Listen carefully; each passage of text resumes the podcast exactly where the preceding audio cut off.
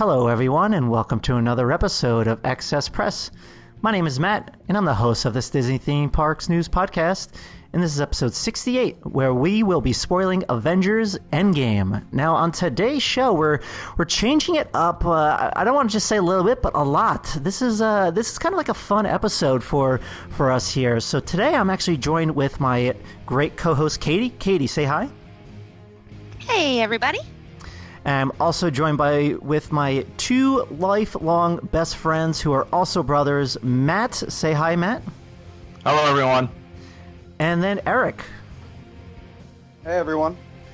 Yeah, so we're gonna be we're we're, we're all here today because we're all just big fans of Avengers Endgame, and we thought that this movie is just way too big not to discuss. And I know that uh, this is a Disney themed parks news podcast, but I, you know what? I'm a big fan of the movies, uh, of all films, and you, I've talked about it in the past, and I think uh, this is just a really good movie to kind of just sit down and just you know what just chat about there's just so much to discuss so uh, if you guys are ready i'm kind of ready to, to talk about endgame um, so okay, so first, before we kind of get into the movie, um, so I guess first, uh, Katie, I'll start with you. I kind of want to. What does like, what does this Marvel Cinematic Universe mean to you? Like, how did you get into it, and maybe tell us like what your favorite film is? Sure. Um, so I feel like I'm probably vastly different from the rest of you guys. Um, I've always liked the movies. I've always enjoyed watching them but I, I didn't really entirely grow up watching them. They were just kind of fun movies to watch when we had them, when they were on. Um, but then once the saga was kind of coming to a close, you know, Infinity War came out and Endgame was coming out, I knew that it was time for me to get my act together. Kind of like exactly what I did with Star Wars. I'm the worst. Um, but so once all of these uh, movies, final movies were coming out, I started watching all of the ones that I've missed. And there are still a couple that I, I haven't seen yet.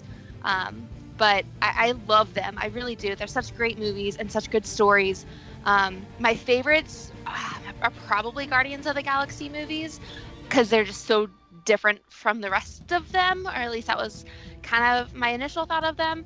Um, or the original Avengers movie when they first all get together. Um, those are those are probably my top two favorites. But one that I definitely really need to see now after watching Endgame is Doctor Strange because he seems like a super cool guy. Uh, yeah, no, Doctor Strange is. I, I rewatched that not too long ago, like maybe like a couple weeks before the movie, and that is such a phenomenal movie. I absolutely love it, and yeah, he, he played a he played a big role in in this film. So, um, but yeah, cool so any any any last words you wanna you wanna say about that? Because it seems like you're you're pretty new to the universe. Uh, you you started catching up the past couple years, I, I would assume. Yeah, something like that. I mean, I've I've seen bits and pieces of most of them, and then only in the past year or so I've been really trying to get to watch the rest of them and picking up the ones I've lost. But I, I love them hands down, even if I haven't always. They're mm. still really wonderful. Sweet, sounds good. So, so Eric, I'm going to kind of kick off the or kick the same question over to you. Like, uh, I mean, I, I, think we've seen most of the the Marvel movies together, as, as well as Matt. I know we've seen a lot together, but I mean, Eric, like you you've pretty much been into this since the beginning. But I mean, what is, what does the Marvel Cinematic Universe mean to you? Uh, well, I would say uh, it means to me kind of, I mean, the last 11 years of my life, right? I mean, you guys all know, uh, and I'll say it here, you know, I'm a huge Iron Man, but really like a Tony Stark fan. And uh, to just have, you know, the first movie of Iron Man come out and Robert Downey Jr. just kind of embody that whole role. Because, like, growing up, you know, I watched the Invincible Iron Man cartoon, and, and it was probably my favorite thing to watch next to you know Ninja Turtles or something like that, or even wrestling. But you know, to kind of have that movie come out and kind of kick this whole thing off and and it just kill and be everything that you expect and wanted it to be. I mean, it was like a living comic book on on the screen in every way possible. So to kind of grow up with something and to have something similar to like when we hear our dad talk about Star Wars and how it impacted that time uh, I think that's kind of what we have today. I think it might even be more vast because of the amount of content. But um, yeah, I mean, it's kind of like it's our decade in, in kind of time and movie history right here that we could say that we lived through. So, you know, it's a special thing. And um, you know, after everything I've said, you know, my favorite movie. This might surprise everybody, but it's uh, it's actually the first Avengers movie because, uh, I mean, how, how could it not be right? I mean, that's like that's like uh, that that that right there just embodies everything about you know what we've all dreamt of as loving all these characters and to see it come on film. I mean, even going back and watching it now, it, it's like it still stands the test of time. And it's funny because it's such a different look than the movies that we have now, but it still holds up and you still love it, even though like it looks a little campy in some sections, you know. But it's it's just still like a perfect movie, and um, and yeah, I mean that that's just kind of why that's my favorite movie. Yeah, and I think you really brought up a really great point comparing this to, to Star Wars, like back back in the '70s and '80s, because this is a huge piece of cinematic history. Like, there's there is nothing that's ever been done like this before, and to just be as successful as this is is crazy. Because who would have thought? Like, I mean, when event like you said, when Avengers came out, like that was huge. Like five, I, I think it was five movies before it, uh, four or five movies. I, uh, I'm losing count, but having all those movies come out before Avengers and then all of them just like culminating to that film was was huge. And now to see where we are today is even more insane because it's yeah, it's just a great piece of history and I'm I'm I can't wait to share all of this with like whenever I have kids, like kind of share that with them when when they're older. So I th- yeah, I think that was a, really good point. So. All right, cool. So, Matt, I'm going to kind of shift over the same question to you. So, what does uh, the Marvel Cinematic me- Universe mean to you? Uh, the Marvel Cinematic Universe uh, has a lot of meaning for me as not just as a movie fan, but you know, I I'm someone who reads a lot of the source material that they use. You know, I'm a very avid comic book collector. Uh, even on the Marvel on the Marvel side, you know, I collect a wide range of heroes from Captain America, Iron Man, Thor, X Men, Avengers, whole nine yards. So, and for fun, you know, obviously this is entertaining that Eric is the Iron Man fan of us, and I'm the Captain American fan of us, and there's plenty of uh, pictures from a Halloween many years ago where we dressed up as the two uh, heroes and it's a really good contrast. And yeah, you know, I, real real quick because I'm going to interrupt you real quick. So on my bachelor party, both of you guys dressed up as Iron Man and Captain America one day. I think we are at Animal Kingdom. You had you, correct. you both yeah. had the ears on. I'm going to have to share this on my Instagram because it's phenomenal. They had the, the shirts on and then the, the, the Mickey ears of Iron Man and Cap, and it was great. And then you guys got your, your caricature done together, right? Yep. yeah. yeah. You guys have to you'll have to send me the photo of the caricature. I'll post that up so you guys can see it. But yeah, these it's just I, I loved seeing the contrast of you two. But sorry I interrupted. I just wanted to bring that up. No, no, no, that's fine. And that and as a minor hint that uh, the caricature of the two of us is a very uh, historical scene between the two of them. So as a little as a tease there, but uh, it, you know, it means a lot. You know, I love the characters, what they bring. They bring such a diverse personality sets. You you love characters for different reasons. You know, like as I'm an engineer as a profession, so like I have a uh, tie to Tony Stark for you know what he does in that way. But you know, I you know, as from a personality perspective, I love what Captain America brings. You know, I just everything about him, and you know, the piggyback off of what Eric said. You know, our father talked about Star Wars, and you know he also talked about comic book heroes. You know he had an interest in this, and something he's passed on to us that we share as a family. And you know, as Z, as you said, we've seen a lot of movies together, and we all have you know our views of these things. And you know, to talk to go into the movies maybe uh, just a bit for what my favorite film is, and you know, the two of you know my answer. Cap, you know, Captain America Two, uh, Winter Soldier is my favorite Marvel movie. I feel it's it's a top three comic book movie of all time for me, whether it's Marvel or DC or any other comics. It's it brings in a, a, a character in Winter Soldier that's a more recent uh, character that's been added to the Marvel universe in the comic books. That it's something that like you know when you read the comics, you wonder okay, what can actually translate to the movie uh, platform, and they bring in this character, which is a really unique character in Bucky Barnes and the ties he has to Cap, and it's just like it's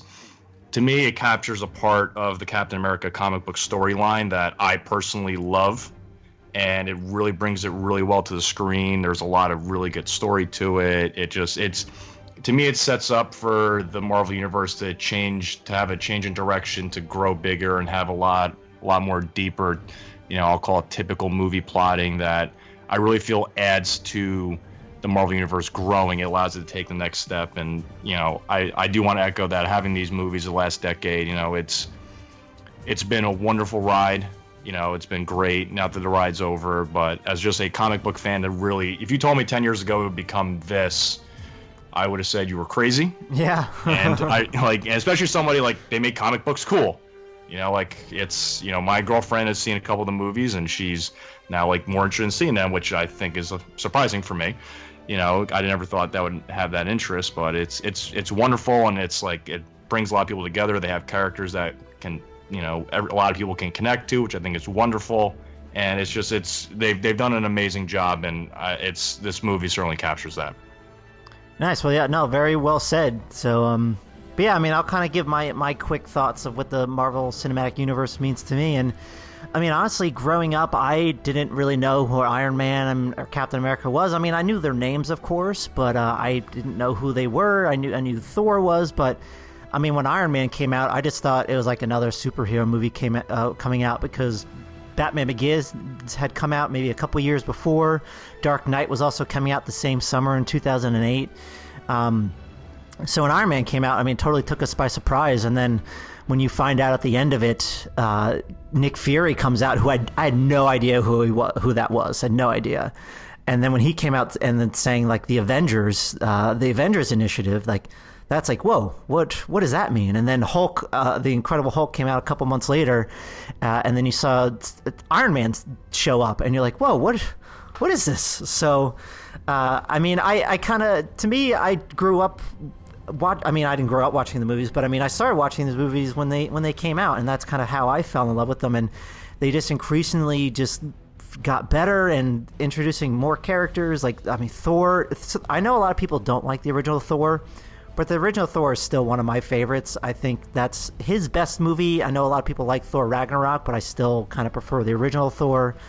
Um, and then Captain America, when that came out, I wasn't, I didn't think it was that great, but rewatching that movie now, wow, just seeing Chris Evans embody Captain America and that performance is, I, I mean, I honestly think Chris Evans is the unsung unsung hero of this entire trilogy, and I think he acted like he's he acted the best in portraying his character. I mean, I know Robert Downey Jr. Uh, he he portrayed Tony Stark very well, and to me, it's even crazy to think that when Iron Man came out. Sorry, I'm kind of all over the place, but when Iron Man came out, Robbie Downey Jr. was he was not like your your top shelf liquor. You know what I mean? Like he was drinking a lot before then. He was in rehab a lot. People weren't really looking at him as like a star, and then I guess Marvel saw something in him, and now he's one of the the top selling or the top paid actors today. Um, but anyways, I went on a little little tangent, but yeah, I mean, I, I, I make sure I see every one single one of these movies in theaters, Thursday night showings. I mean, I remember seeing Avengers at mm-hmm. midnight. It's just, yeah, all these movies I absolutely love. I, I, I don't have the deep connection like uh, you, Eric, or Matt, but I mean, as a, a movie fan, I've been a fan of movies since I was a little kid. My, my grandpa was really the one that kind of got me into it and just these movies are just so true to me and i like i said before i just can't wait to um, to share it with our our kids because this is a piece of history. Um, but yeah, my, my favorite film. I've had a I had a really tough time with this one because I kind of go back and forth between like Captain America, Winter Soldier as well. But I, I feel like I have to go with Guardians of the Galaxy. Like I, I, feel like I want to put Avengers, oh. the Avengers movies, like up there. But I feel like I kind of put those aside. But um, I think Guardians is my favorite. I saw that like I think four times in the theater because that movie is just so much fun. I even dragged my wife to go see that one, and she doesn't care for the the the movies at all. But I was like, no, this is just like a fun movie that I think anyone could enjoy and like, and you don't have to see any of the movies to enjoy that one.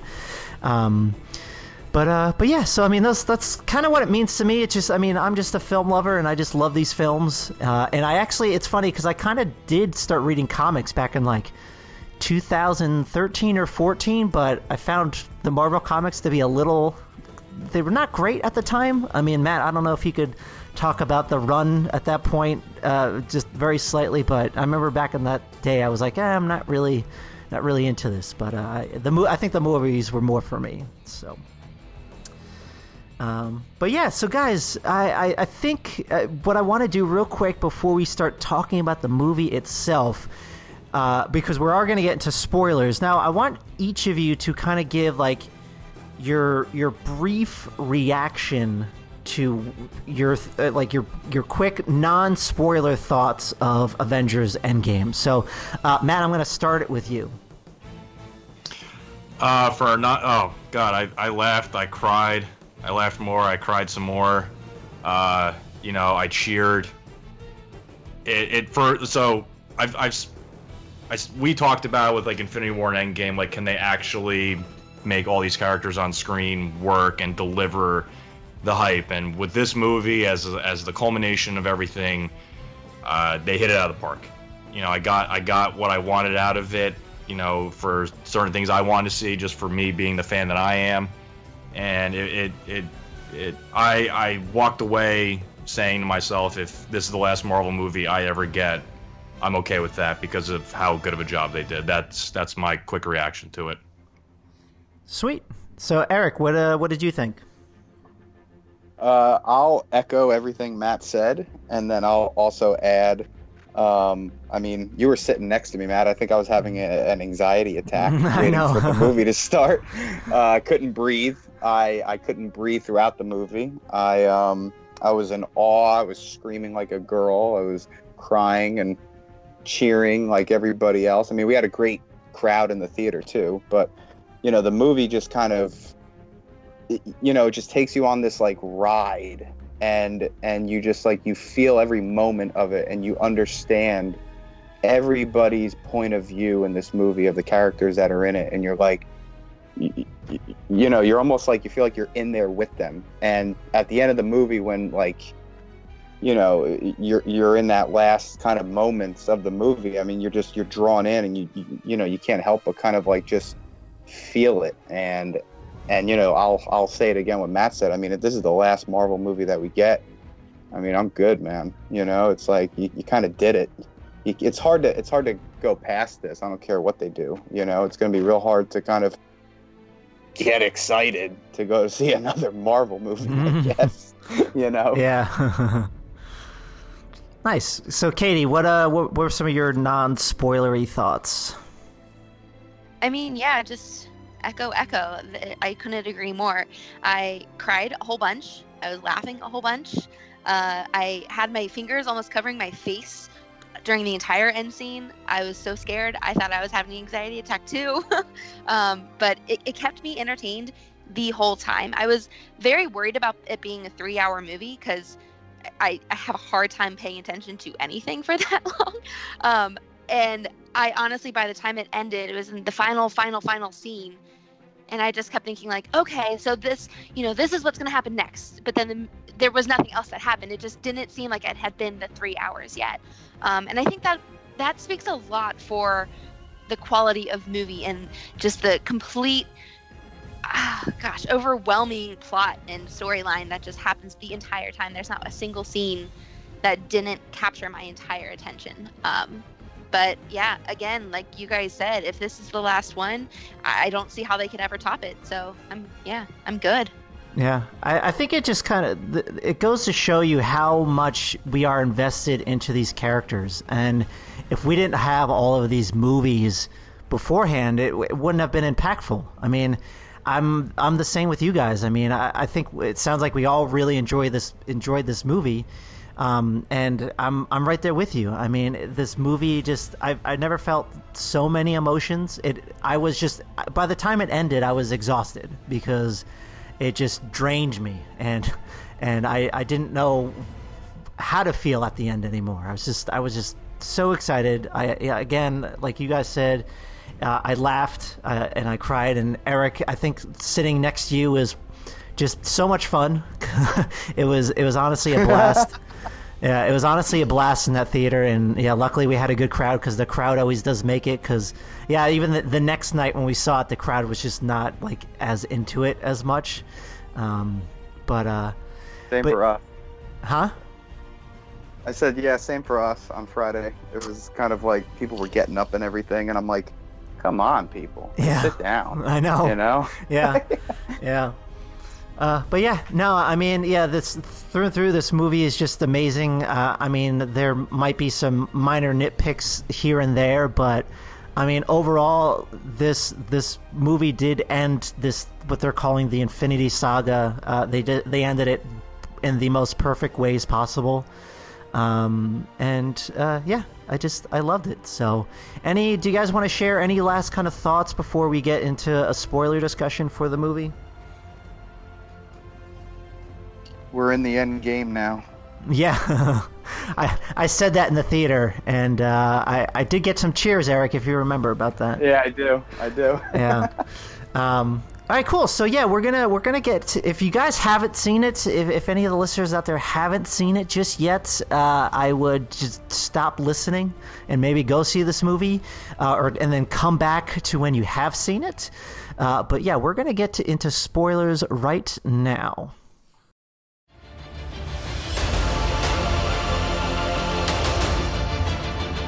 Thanos did exactly what he said he was going to do. He wiped out 50% of all living creatures. We lost. All of us. We lost friends. We lost family. We lost a part of ourselves. This is the fight of our lives. This is going to work, Steve. I know it is. Because I don't know what I'm going to do if it doesn't.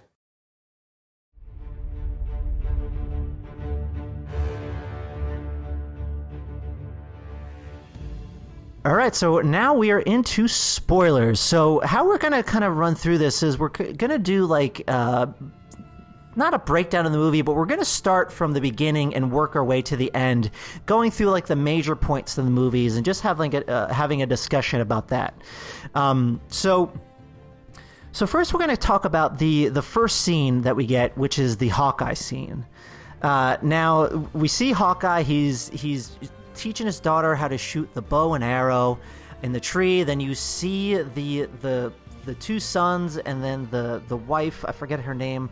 Um, uh, Linda Cardellini is her real name, uh, and then we see Jeremy Renner there, and they're playing. In the, the two boys and the wife are out in the field setting up like a picnic, catching a baseball, uh, and then I think we all kind of know we we all know what's coming, but then when it happens, when we see the daughter's ashes, we don't see her disappear, but we see the daughter's ashes kind of fade away from the snap. Like, I, everyone was just in shock. Um, but I'm, I'm curious, like, anyone could chime in at this point, whoever wants to, to go first. Uh, but, I mean, I want to know what you guys thought of this initial scene to kind of, to start this movie. Uh, Z, I guess I'll start first. Uh, I like that we got Hawkeye because I, I know that was a question in the last movie, and it's kind of good to see him right out of the way. You kind of get that, like, okay, what's going on with Hawkeye? How's how's he been affected? And then you can kind of move, you know, move into the movie. So you kind of get like a question you kind of still had from the last movie answered, and then you can kind of like, okay, now we can really like really truly dive into this. Eric or Katie? Yeah, I mean, for sure. I think it started us off really strong. It captured my attention immediately, and it it it just instantly struck at my heart. Like, okay, we're here. This is still happening, and we picked up exactly where it left off. Um, and it it just got me really quick right into the movie and right into the action. So, yeah, Eric, your thoughts? Yeah, yeah, I'll say the same thing uh, that Katie said. Is it kind of threw us in, um, and then you know that whole scene, like you said, Matt, you're just kind of waiting, and you know they're kind of making jokes and everything, and then she disappears, and you hear those thunders in the background that we kind of heard when when it was going on on Titan, and it just like it brings you back in, and your you know your heart's you know kind of sinks into your stomach, and you feel horrible for him and then it just you know it cuts to the marvel you know uh, emblem and, and we're in the movie you know? So it kind of it's like a it's like that initial gut punch. Um, and that's what I really liked about it actually. Yeah, and I think it. I feel like every time I the Marvel, like you just said, the Marvel um, intro comes up, I feel like people are always cheering. It's like, yeah, like another Marvel movie set because usually most intros are like a lot of fun, and it goes into the or and then it goes into the Marvel uh, intro, and I feel like we couldn't cheer. It's like, oh, we that's sad. I like I was really hoping to cheer just because hey, it's the last movie, but it's like no, they're they're starting this movie off at a certain tone, and it set the movie it, it set the movie up for the first act of of its tone because they're like, no, this is not going to be a happy movie, at least not right now. Uh, and it, it really kind of set the tone for the first maybe like hour or so, but um but yeah, super strong scene to start with, uh, and it, it's good that we we caught up with Hawkeye because yeah, everyone was curious what he was doing. He was under the house arrest. Uh, he took the same the same deal as Ant Man, so that's what we saw in Ant Man and the Wasp. But um, but yeah, so moving on along. So this is kind of where we see we see Tony Tony Stark in space. He's he's hanging out with uh, with Nebula up on a ship, and they, they kind of they're they're playing paper football, and then Tony Stark's uh, he starts doing like a monologue, and uh, he's he's he's trying to reach out to Pepper to see if anyone is is doing these messages, uh, and then as as he does that, there's he kind they kind of create like a new theme, like a theme music for for Tony Stark at this point, and this this beautiful music comes in that was composed by Alan Silvestri, and then as the, you think all hope is lost, we see a light shine on his face, and there's there's Captain Marvel that shows up. So uh, I, I just want to get some of your opinions on on this and what you guys thought of that. Anyone could chime in. All right, I'll go. Um, so I, I really like this scene. Um, you know, it kind of answers that question that I think everybody had uh, when Endgame finished. Like, oh, okay, so Tony Stark's on Titan, and uh, he's got no way to, to get home.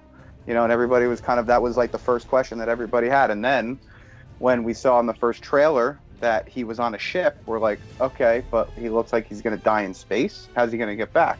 So I, I like how they kind of like um, gave us that situation. He gives his monologue uh, uh, and and everything, and you know, actually get an, um, another one uh, uh, later in the movie, um, so which is which is a good parallel for this movie. But um, you know, it kind of like gets all that out of the way. Like I really feel like this movie got a lot of questions answered. I think quickly. It was a very thick movie, but it didn't feel rushed, and uh, that's kind of a theme that we got for the whole rest of the movie. So but overall, I, I really love this scene.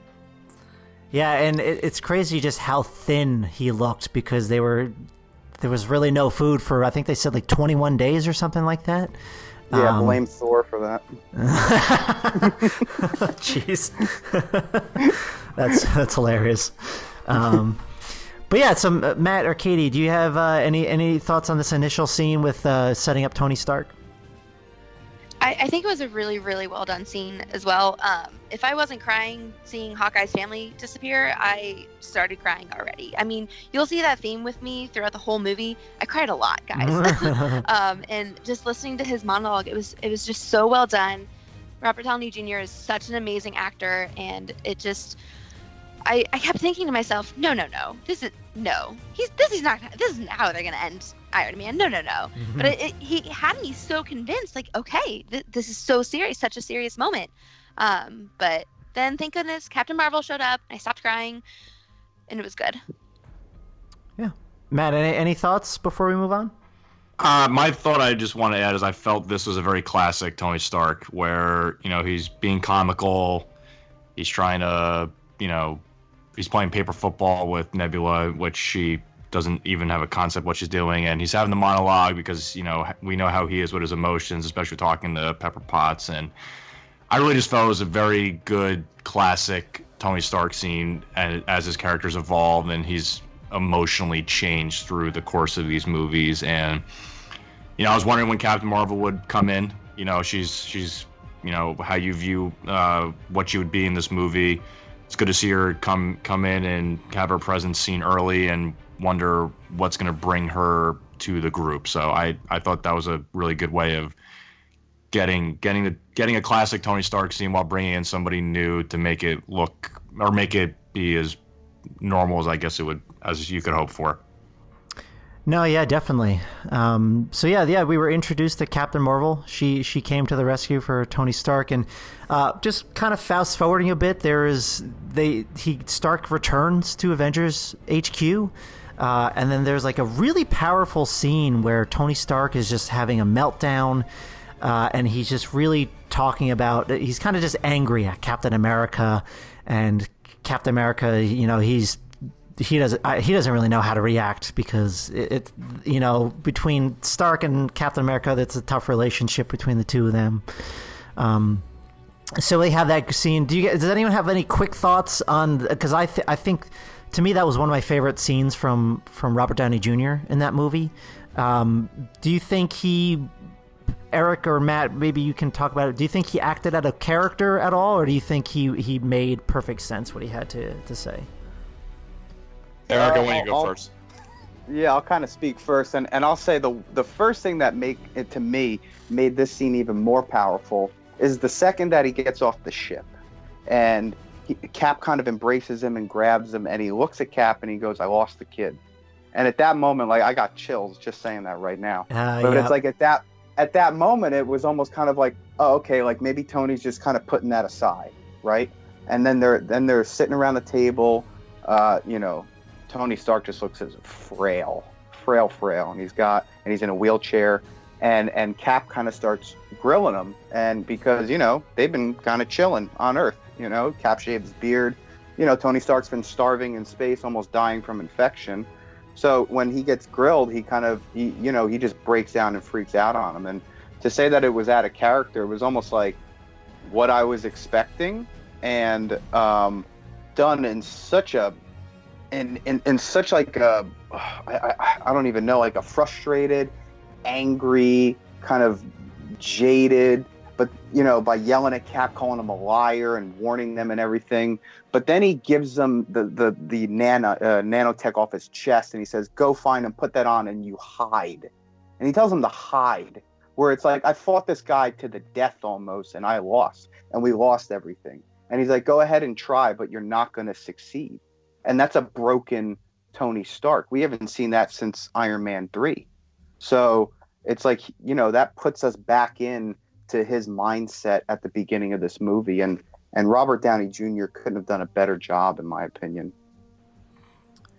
yeah, Matt, anything uh, to add to that?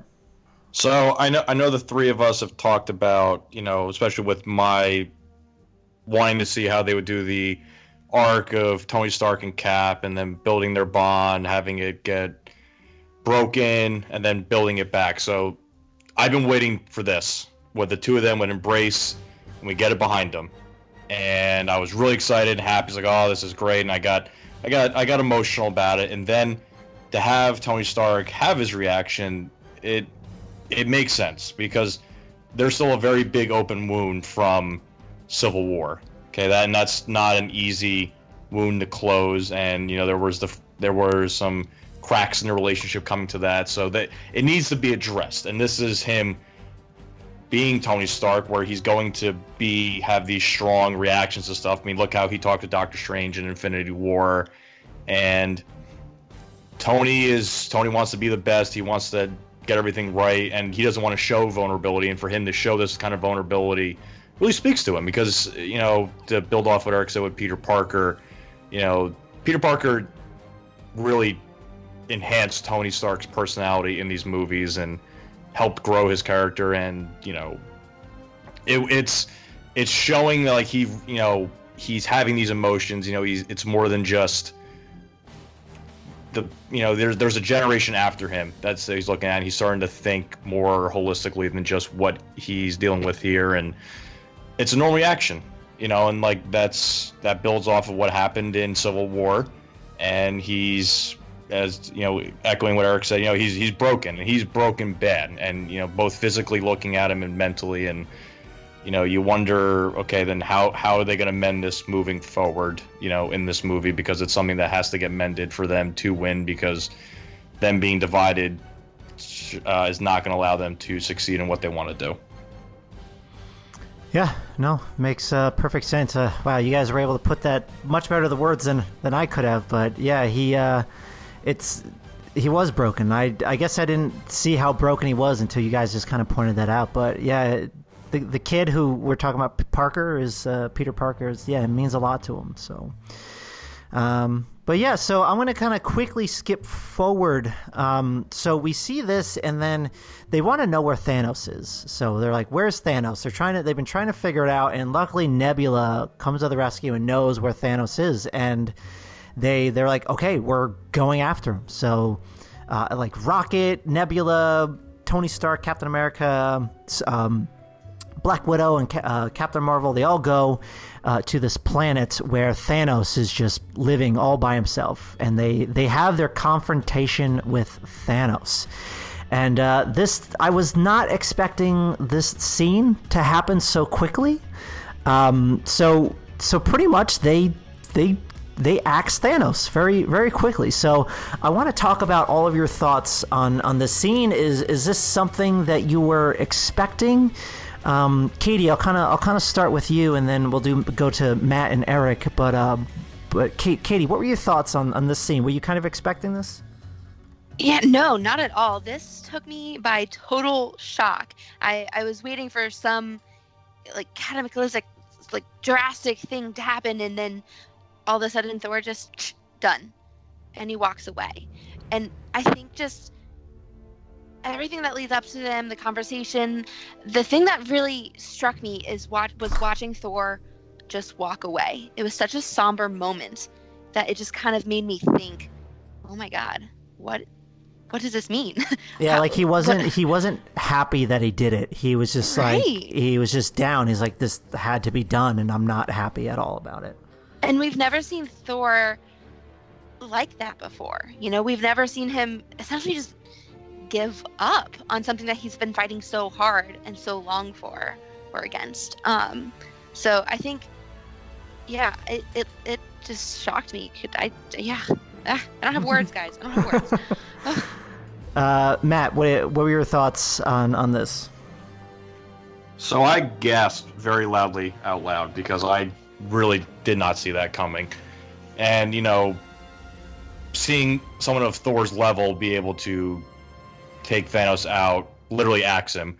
Uh, you know, makes sense to me. But I was like, wow, they're doing it this early. Like, what's going to happen? You know, we have a lot of theories, and you can kind of like, okay, this this is probably where they're going to go. But it's it's powerful because they defeat him, so to speak. But yet it's it's successively hollow for the reasons that we'll get into, and it just almost it makes it worse.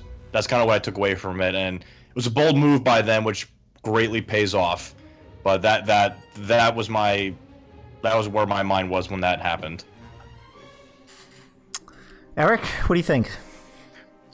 Uh, well, when I I'll be hundred percent honest. Uh, I was all in on all the conspiracies and theories about this movie, and uh, I had a feeling they were going to do something like this, whether they killed Thanos or the stones disappeared or something like that, because there was they had to make it more difficult. Like they had to make it harder, you know. And and I felt like how they executed it was perfect. You know, I thought I thought it was beautifully done, and it and it gasped too. And I was kind of like, oh, okay, well, now what? You know, so what are we gonna do here? Um, but I, you know, we'll we'll get into it. But you know, I I, really enjoyed the scene, even though I kind of had an idea that it was coming anyway. Yeah, I mean, I had I had zero clue that this was going to happen. I mean, I, I I wasn't even before the movie. I wasn't even sure if Thanos was still going to be the big bad. I I I kind of had a feeling he was going to be, but yeah. But when I saw this, I was I was in total shock. I honestly couldn't believe it. I was like, oh, this is okay. This is where we're going. So, and then right after this, it it cuts to black, and we see very slowly five years later show up, and I gasp. I think harder oh. at that. I was like, oh, they they just jumped five years. I so I couldn't imagine where the story. Like as soon as I saw that, I was like, all right, I literally have no idea what's going to happen in the story now. Like this is nuts. Um, but yeah, so it cuts to five years later. Uh, and we see just like this the cities. I think I believe they were in uh, in, in New York because they saw they, we see Citi Field, uh, and there's just no there's barely anyone around. And there's a scene with uh, Cap. He's giving out advice uh, to like a, a, a help group, uh, and actually we get a cameo from one of the directors, Joe Russo, and it, this is actually like the first openly gay character within the MCU. Um, so that was kind of cool to see because I don't think we ever had anything like that before. So he talked about this date that he went on. They were both crying, and then they were like, "Oh, we're gonna go on again." So that, I really thought that was a touching scene.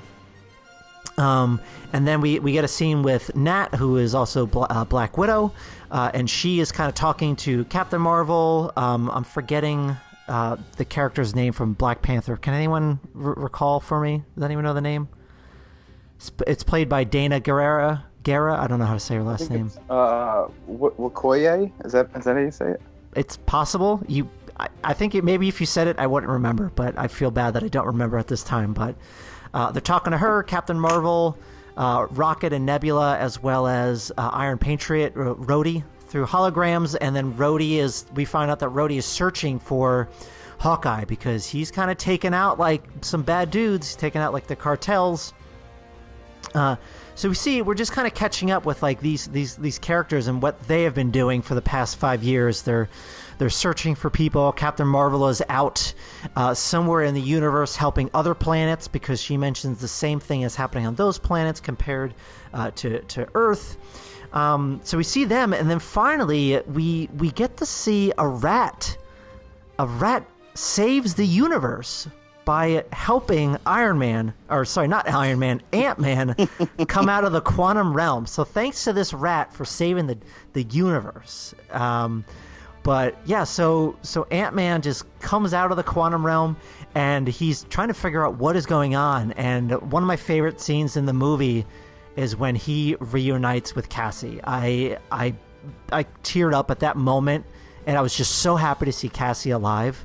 Uh, and I just thought it was a really, really phenomenal moment. Um, so I'll kind of stop there before we move on. But uh, is there any? I want to get any of your thoughts of anything that I had had just mentioned. So, uh, Eric, I'll start with you.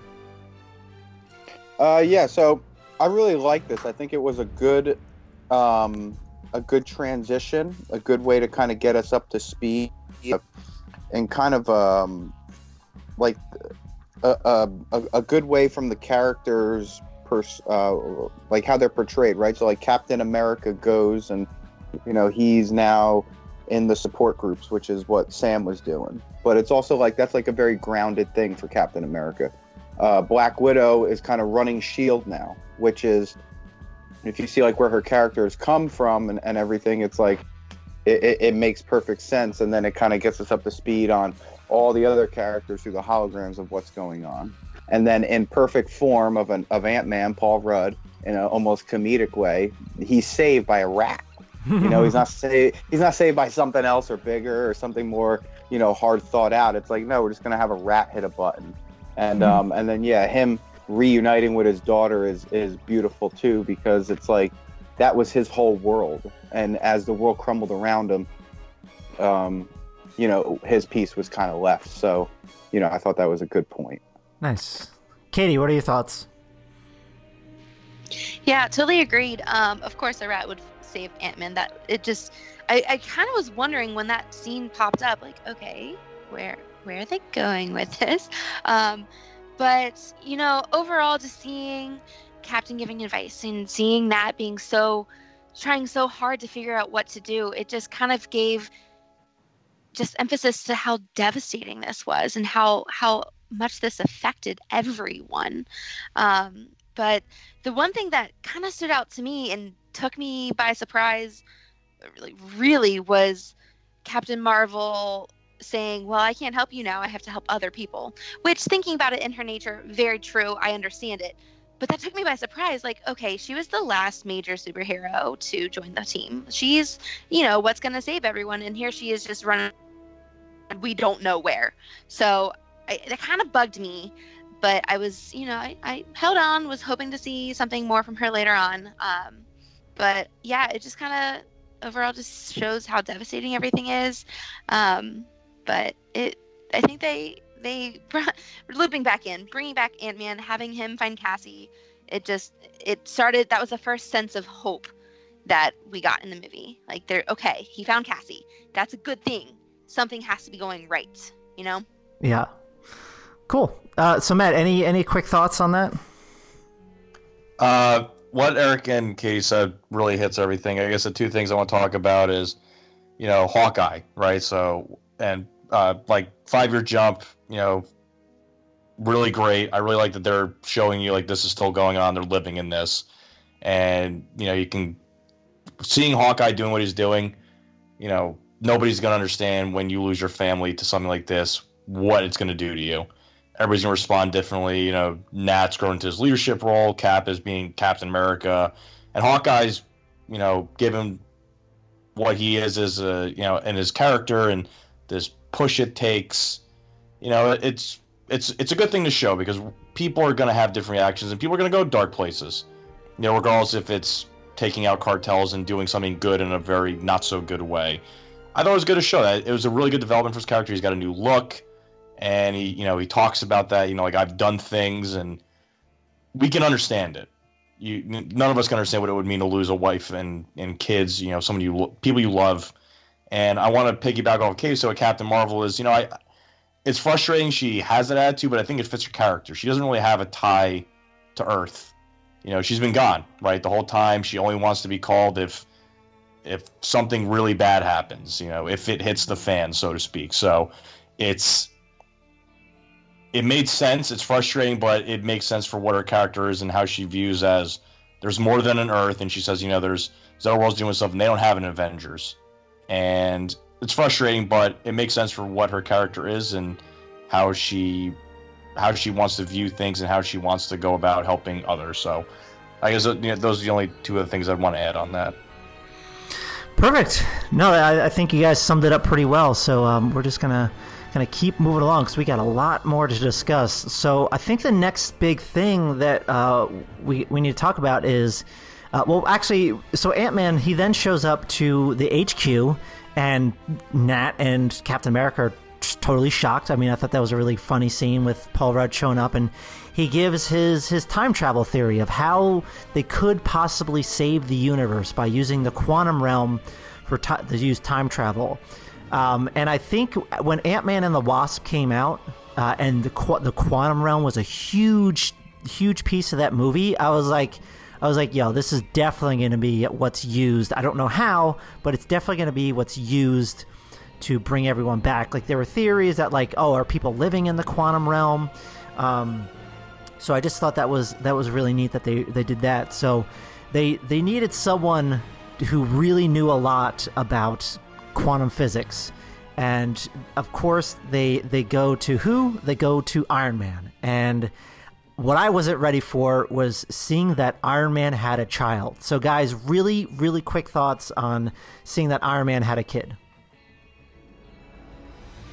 Yeah, so um, this was kind of, um, I guess it kind of made sense to me that, you know, the world kind of fell apart. So the whole idea of Stark Industries and everything wouldn't probably last anyway. So for the, for what he's been through and, you know he's now kind of living in the woods and he has a daughter it, it, it kind of makes sense for his whole trying to not do that anymore so um, you know I, I i thought it was great and it you know goes back to infinity war when he mentions to pepper he had a dream that they had a kid and here he is so yeah. i thought it was good uh, matt or katie do you have any quick thoughts before we move on about that uh, i guess all i would say is it seeing the effect that Peter Parker had on him, uh, I was a little surprised to have a kid understand like the pain of going losing a child that can have on you, but it's a good it's it was a great thing. It gave him more. It gave him a little bit of humanity. You know, we see what he was in Iron Man and see him come here. It's it's a nice thing to see. You know, and some a theme that's talked about between Iron Man and Captain America is you know having a life. You know, there's being a hero is important. It's what they do, but there's a little more to it than saving everybody else's life for, and you needing to have one of your own. So I, I thought it was great, and it just added another layer to Stark's character, especially for this movie. Perfect. Katie, any any final thoughts, real quick? Yeah, totally agree. Um, I think, I mean, you saw him; he was devastated, and he had to do something to bring him out of that hole. And he had the dream, and he knew that that would be something to bring him back to, like you said, life. So it was a cute moment. Perfect. So then, yeah, he uh, he kind of declined. He was like, "No, guys, like I've set up a great life here, and I, I don't want any part of it." So, uh, and then we we get to see what uh, Bruce Banner has been up to, and we we see that he is now uh, Hulk. He's just the Hulk as Bruce Banner is the Hulk. I don't know how I want to how to explain that, but like the Hulk is just a normal guy, just super big. Uh, there's a I I thought the the scene in the the diner was a little awkward. It's like okay, I get the joke. Let's move on. But I mean, it was pretty funny. But uh, but what are your what did you think when they when the Hulk showed up like this on the screen? Because that's I was not expecting that at all, and he was pretty much like this the entire movie. Um, I kind of miss old Hulk where he just like smashes things and does little quirky things. But um, I mean, what were your thoughts on what they did with Hulk? I I guess it's it makes sense. You know, they talked about having a three movie arc for Hulk as Ragnarok, Infinity War, and now Endgame, and it's something he gets to, and you know, it's something he gets to where he can achieve. Uh, I'll call it a, a stability between the two poles he has, and I like seeing it. I, I agree that scene, like it, it's a funny scene, but it, it does kind of hammer the point a little bit. But there's other aspects of him in this character now for the rest of the movie that kind of make it a little interesting because how much of a true balance is there, so to speak, between the Bruce Banner and the Hulk and the control for it. But I mean, it, it's it's a good thing to see because it's something he struggled with uh, throughout his you know throughout all these movies. Cool, Eric or Katie, any any thoughts on Hulk? Yeah, I definitely thought it was a very awkward scene, and sitting through it, I just kept thinking, okay, what is happening? like, why? Okay, where are they going with this? And it just kind of dragged on and on. It was interesting to see Hulk as Bruce Banner, if you will. Um, but the funny thing I noticed is that you heard about how there were these scenes built into the movie if people needed to take bathroom breaks, right? I didn't read those articles ahead of time because I didn't want to hear anything. Um, turns out this is one of the scenes that they say, hey, if you need to leave, you can leave. You're not going to miss anything. Um, and looking back on it, I just thought, yep, that's that's accurate. There is nothing really said here in this, you know, two three minute scene that I I needed to see. So it was just a weird scene. I don't like it. Yeah, and I'm just gonna say that I, I hate all those news outlets that put out articles like that that say if you need a bathroom break. Uh, I just Oh, it makes me so angry. I know, I know people can't hold it in sometimes, and it's, but it's just like, oh, you, are still missing some of the movie. I don't know. That's that's just that's just me. I like, I refuse to ever get up in the movies to go to the bathroom. So I can't remember the last time I ever went during a movie. So, uh, as they say in Jurassic Park, when you gotta go, you gotta go. That's absolutely true. So, uh, Eric, any thoughts on uh, how they portrayed the new Hulk? Um, well, the more thought I've given it, I would say I, I didn't like the reveal at all of the Professor Hulk. I, I think they could have did it a little differently. Uh, I don't mind the character. I think it's kind of you know, it's like a it's like an interesting take on like a more sarcastic, confident Bruce Banner, you know, and they just like make him Hulk size. Um, and uh, I don't know. I feel like he's kind of underutilized for the whole movie, and, and, besides like kind of like comedic humor. Um, but yeah, yeah. I mean, I don't know. It, it, it, was definitely not my favorite like scene or aspect of the movie. Yeah, no, I, th- I think I agree with you. I never really thought about it, but yeah, it wasn't a great introduction, and I kind of agree. And I, I, I totally agree with you that I think he was really underutilized. We didn't really see him get to do too much as the Hulk, uh, and that's kind of what I missed a lot about that because like he was so much fun to watch in Ragnarok and seeing him in Avengers, and I think that's what I kind of missed about this this new Hulk. Um, so I was I wasn't too keen on it, but I mean it's it, it's fine. But um, this this next Z, I've, I've I have one thing I do want to interject. So sure, part, go for sorry. it. Uh, having had all these movies now the way they use Hulk in the first Avengers movie is perfect. That's that's the one thing I would say after all this because it, it, there was a struggle like the first Hulk movie, and then like how do you use them? The way they use them in Avengers was perfect, and that's that's kind of where I'm at, having seen this from the beginning to the end. Yeah. No, I, I agree. That was my my favorite portrayal of Hulk. It's and we we'll get to it in a bit, but we see a, a bit more of that. Um, uh, but yeah, so so then so then kind of after we meet Hulk, they they kind of start doing some time travel stuff, and we have a really hilarious scene with Paul Rudd going in between uh, different ages. That was fantastic. And then Tony Tony Stark shows up, and he decides he wants to help out because he he solves the time travel. Uh, and then he, he brings Captain America a brand new shield, which is which is great. Uh, and then it's all about just getting the the gang back together. And the really the only missing pieces um, they were missing Hawkeye, Matt, which you mentioned before. They found Hawkeye. Uh, it was this really great one take scene or one long take where he's like fighting the Yakuza, I assume, in uh, Japan. And then Nat finds him and then brings him in. But then they, they bring in they bring back another favorite character, Thor, and this is another character where there's like a very big drastic change. Uh, and what what some people are saying is a very realistic look at what depression is. Uh, I mean, they, they kind of gave it a, its comedic spin, but from what I've been reading, is a lot of people appreciate what they did with this new Thor character. Yes, he was he was very fat, but it gave like a really great outlook on like what depression could look like. Well, you, you just you sit at home and uh, you just kind of, I guess, maybe eat your your your worries away. I mean, it's tough for me to talk to talk about depression. I I I, I mean, I'm not a psychiatrist or whatever, but I mean, this is just what I've been hearing from the internet. But um, I'm curious, what what are your thoughts? Because this was another another big change to one of the uh, the, the the main characters. Whoever wants to jump in on that. Uh, I guess it, I mean, I haven't I haven't seen those articles, and when I hear that, that that that is a really good uh, capturing of that. Uh, Fat Thor's hilarious. Uh, it it makes sense given his character. You know, Thor comics and the movies. You know, has a drinking. You know, he likes to drink.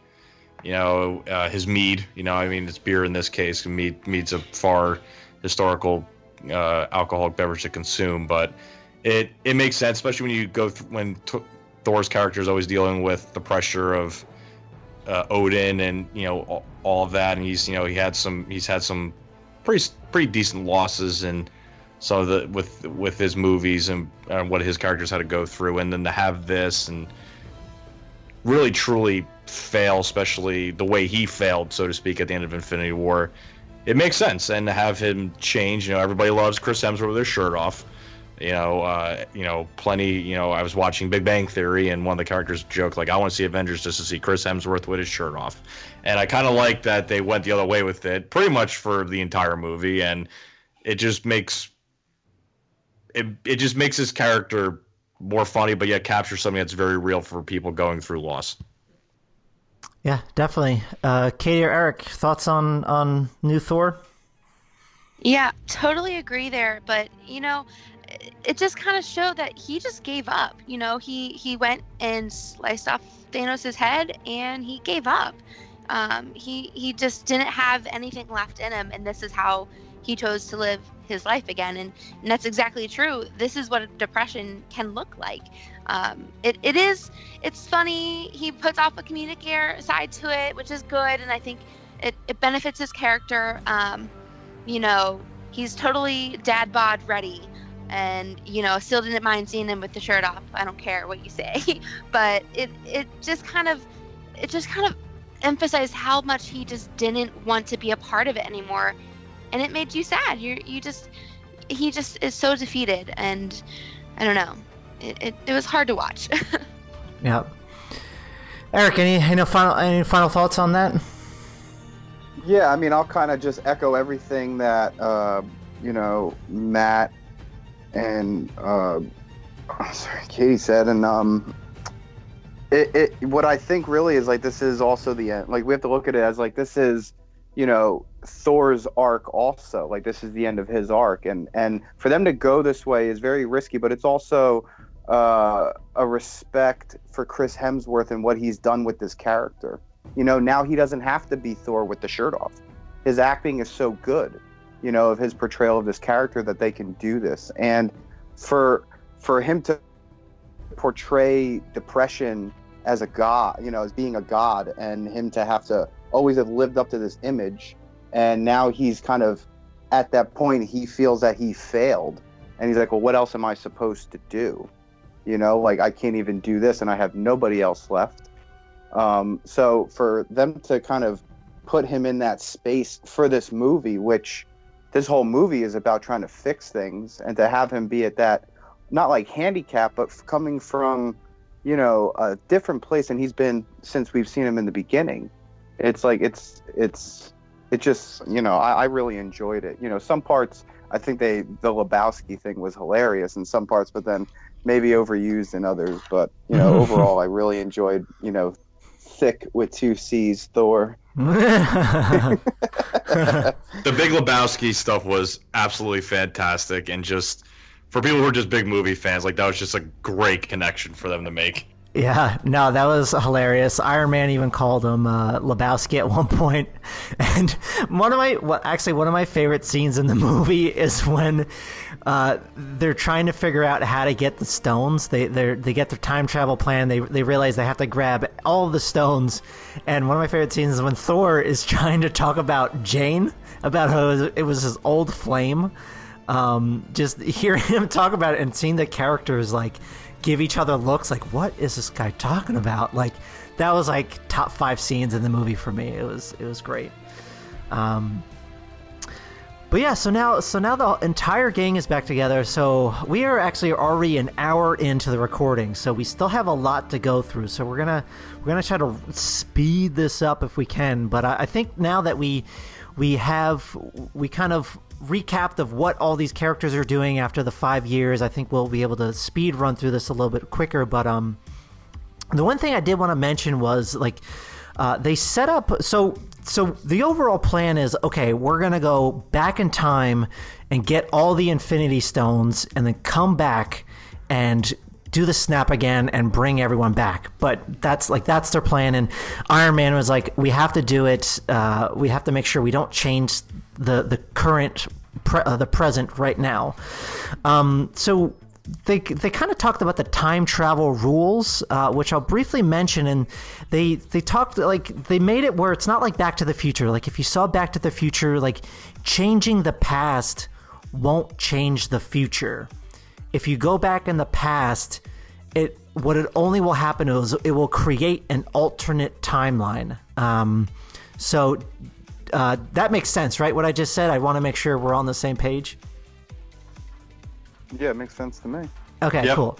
All right, cool. Yeah, so they wanted they they really clearly um, laid that out, and it was actually I'll, I'll bring we'll bring it up again later, um, but it was it was laid out a bit more by another character who returned.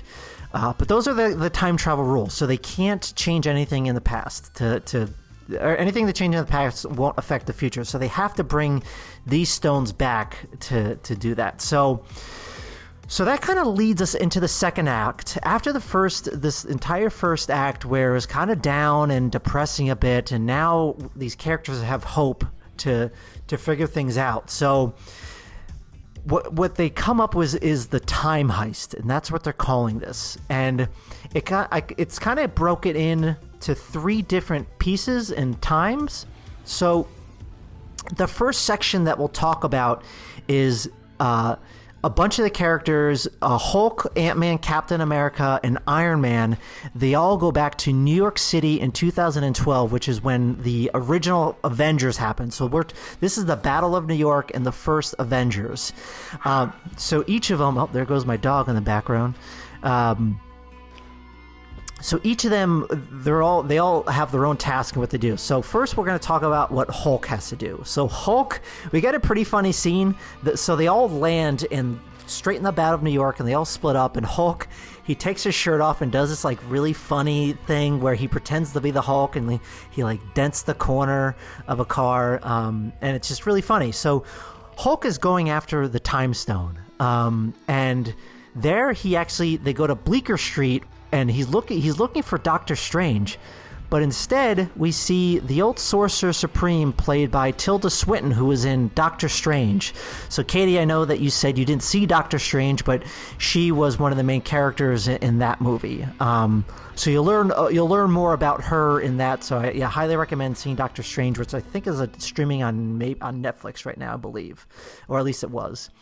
Um, so we see we see Hulk uh, talking to the Sorcerer Supreme, and she just clearly lays out like what would happen if you kind of take the Infinity Stones out of the timeline, and how it will create that alternate. Uh, you could create an alternate timeline to to the realities. So. Um, so Matt, what were your thoughts when when Hulk met up with Sorcerer Supreme? I think my favorite part about it was the conversation about Doctor Strange and trying to understand what he was saying in uh, Infinity War with why he did what he did. You know, the trust in him. You know, he's supposed to be the the best, uh, you know, sorcerer, and his any decision he makes must have had for the right cause, and and as we go through the movie and you watch the movie, it really comes together. And I, I think that's what I got the most from it. I think that's, and I think that's what we're supposed to get from it. You know, the banter between the banter between the two of them and discussion about stuff. You know, I, I think, I think overall, just talking about Doctor Strange and decisions he made in Infinity War, I think that's that's the most important part of this. Yeah, definitely. Uh, Katie, thoughts?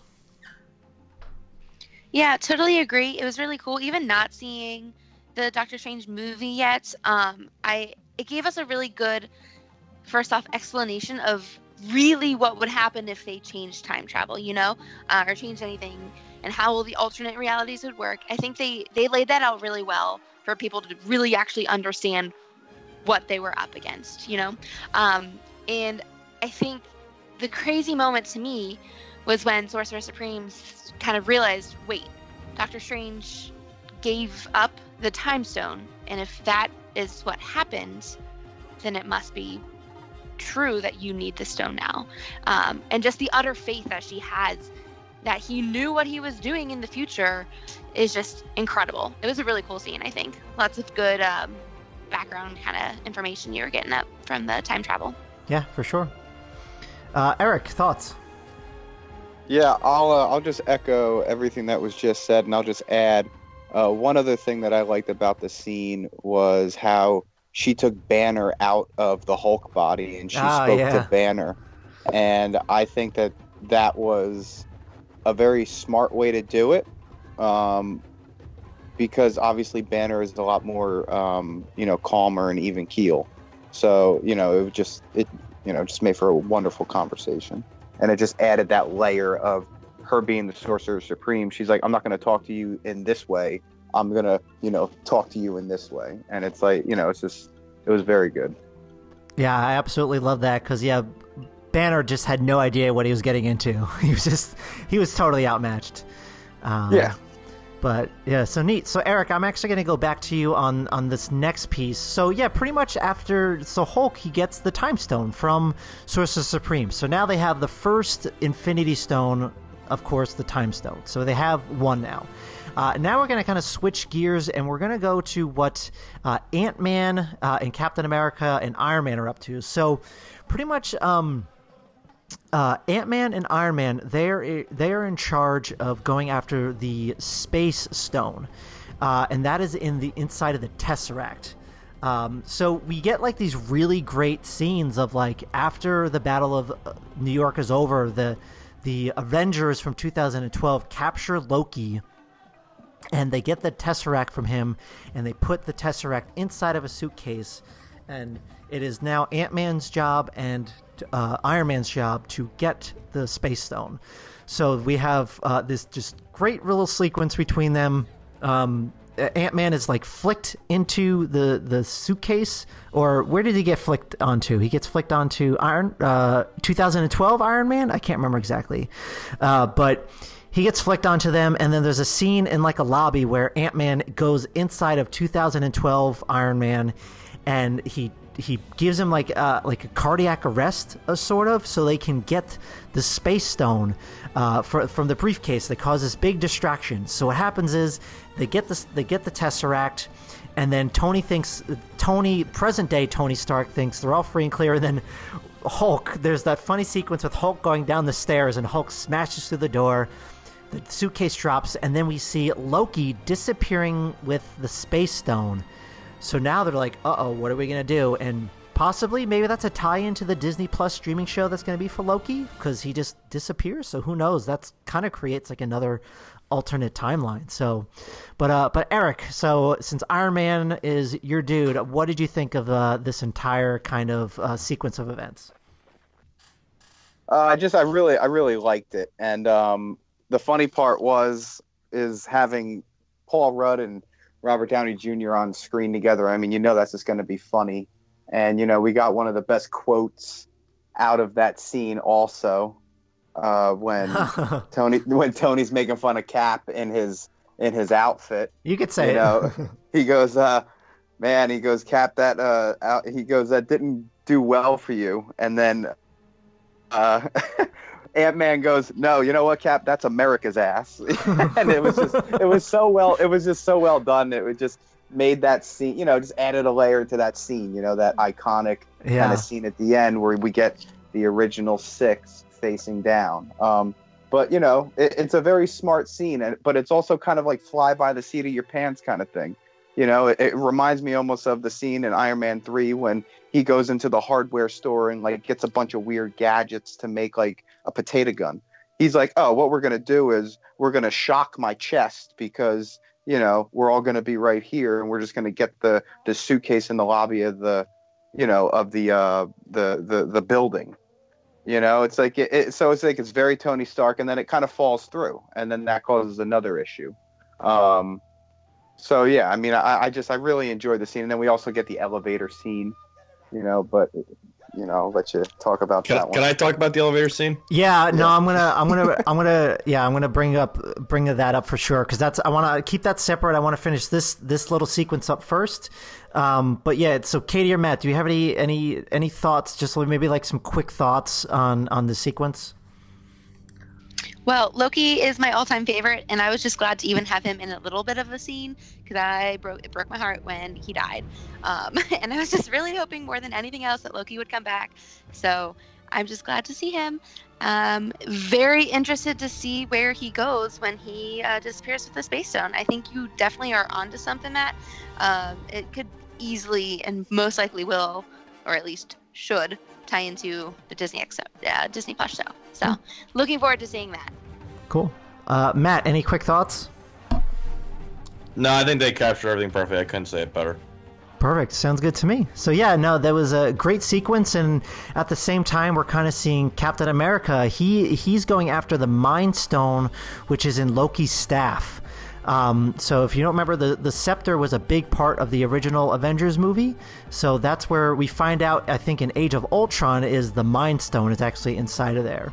Um, so we get this this great elevator sequence, and Matt, I'll have you talk about it because I know Winter Soldier is your favorite movie. Uh, we have this this really great elevator sequence, uh, and then Captain America just kind of runs into himself, and they have a fight. But Matt, I'm gonna I'm gonna kind of let you uh, talk about all this.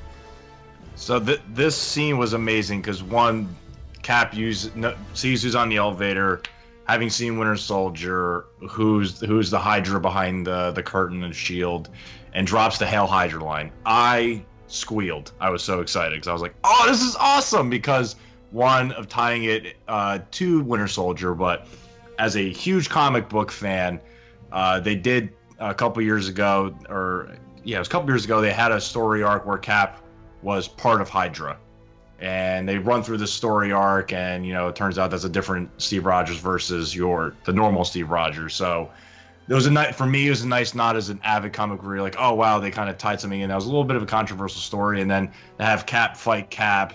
I mean, I love the interaction because when he starts dropping the typical Captain America lines like "I can do this all day" and Cap is like, yeah, I know, and it's kind of nice to hear him hear himself and be like, God, you know, I kind of am a little annoying at times with how I can be. It was it was just, it was just really funny, and it, and it has a nice little tidbits for really avid comic book readers, but uh, also tying into the other movies. It was just a really nice way of getting them getting themselves through that scene in a perfect way that I find everybody can enjoy.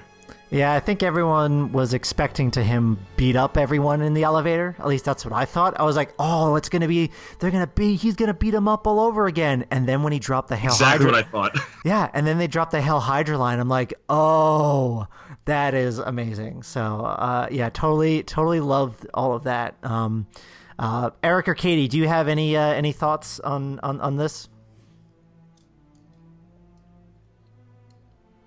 Either one. No, so I I've never seen Winter Soldier. I'm sorry. Oh no. Um, I know I'm the Oh, worst. no. It's on my list, but it's not on Netflix. so um, I I went to see it with my boyfriend, and he was cracking up, and I'm like, okay, what am I missing? I'm missing something. yeah, there was a very big callback. yeah, but I, I really loved watching Cap fight himself. I thought that was it was it was a fun scene, even if I didn't really understand what was happening. yeah. Uh, Eric, any any thoughts Yeah. on that? Yeah, I'll just add something quick. Uh, what this scene was, which there was a bunch of this in this movie, was like a good dose of fan service. You know, for oh, like for sure. the yeah. moviegoers, the moviegoers, but really like what Matt said, the comic book readers too. You know, so like the Russos were just throwing fan service, and this was just one of those great, you know, pieces. Yeah. Uh, cool. So yeah. So then, um, so then they bring the Mind Stone, but then he finds that uh, Cap or Iron Man and Ant Man do not have the Space Stone, and then they're like, "Uh oh, what are we gonna do?" So they they find out the plan that okay, let's go back in time. They what they do is Cap Captain America and Iron Man go back to the '70s, where Hank Pym and um, I'm blanking on Howard Stark are at the same exact base uh, at the same exact time where they can get more Pym particles as well as grabbing the Tesseract, which is in storage. So we have this fantastic sequence of Iron Man talking to Howard Stark, and then Captain America gets to see Peggy. There's, like a picture on the desk. So then Cap he ends up grabbing the Pym particles, and Iron Man gets the the space stone out of that. So. Um, so they end up completing their mission and getting the space stone. So is there anything that anyone wants anyone wants to talk about this? Because I know we have we had a really great scene with uh, Robert Downey Jr. or uh, uh, Tony Stark talking to his father. So any any thoughts there? Yeah, if I may, I'd like to go first. Um, yeah, definitely.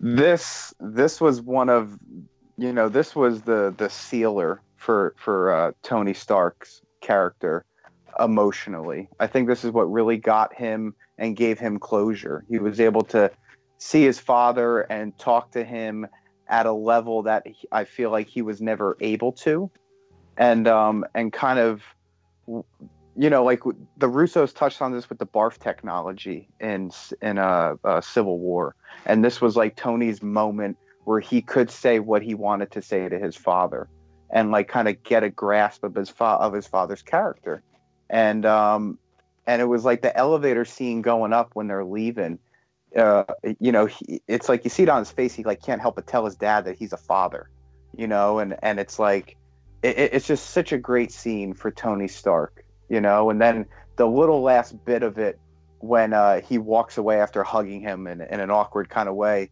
He, uh, you know, Howard goes to the car, and his driver's name is Jarvis, and it's like, you know, it's like Alfred for Bruce Wayne, you know, and it's like if you know Alfred died, Bruce Wayne would definitely have made an AI system and call it Alfred. And it's like, it's just, it's just a really nice like little point, you know, too that uh, you know, gives the moviegoer you know, a little more layers to Tony Stark and his character. Uh, so due to time, I'm going to just kind of quickly move on. So, so yeah, so now we have three stones. We have the Mind Stone, Space Stone, as well as the Time Stone, and then we go to uh, the next sequence of events is in Asgard that takes place in 2013. So this is pretty much a callback to Thor: The Dark World, which I think we can maybe all agree that Thor: The Dark World is maybe the worst movie in uh, the cinematic universe. Uh, I mean, I'm, I'm we speak- could debate a couple other ones, but it's We could it's not debate a one. few. Yeah. yeah, I, we're not. We won't have the we won't have the debate today. But to me, it's I think one of the the the, the worst ones. Um, but uh, so yeah, so they Thor and Rocket go to get the Reality Stone, also known as the Aether. Uh, and their plan is to take it from Jane, who is played by Natalie Portman. Uh, so uh, I'm not going to spend too much time on this one because it was it was pretty quick. Uh, but I think the most important thing that happened in this movie is that Thor got to talk to his mother again, and his mother knew that he was from the future, and it was a really really touching movie. Uh, sorry, moment in this movie. Um, and Katie, what what were your thoughts on on the sequence? Yeah, totally agree. It was I feel like this is another scene that kind of dragged on, but his talk with his mom to me was the turning point. You know, he was able to talk to his mom. She gave him some really solid advice. Um, and and he was able to you know, move on and become the god that he is and he knows he needs to be um, and it kind of just completed that cycle of depression that he was experiencing and he was able to move forward you know so i think that's pretty much all i took away from this scene it, it, it was a really nice scene just maybe a little bit long Yeah, definitely. Uh, Matt or Eric, any just very quick thoughts on on this sequence? Uh, it was it was nice just to have Thor be, uh, as Kay was saying, like just to have her with uh, have him with his mother, and you know, Rocket's interactions with Thor are always fantastic. It's very comedic. I like the banter that they, they play off of each other very well, and especially when Thor is constantly trying to back out of everything. So I, I just it's it's the right amount of emotion with the right amount of comedy.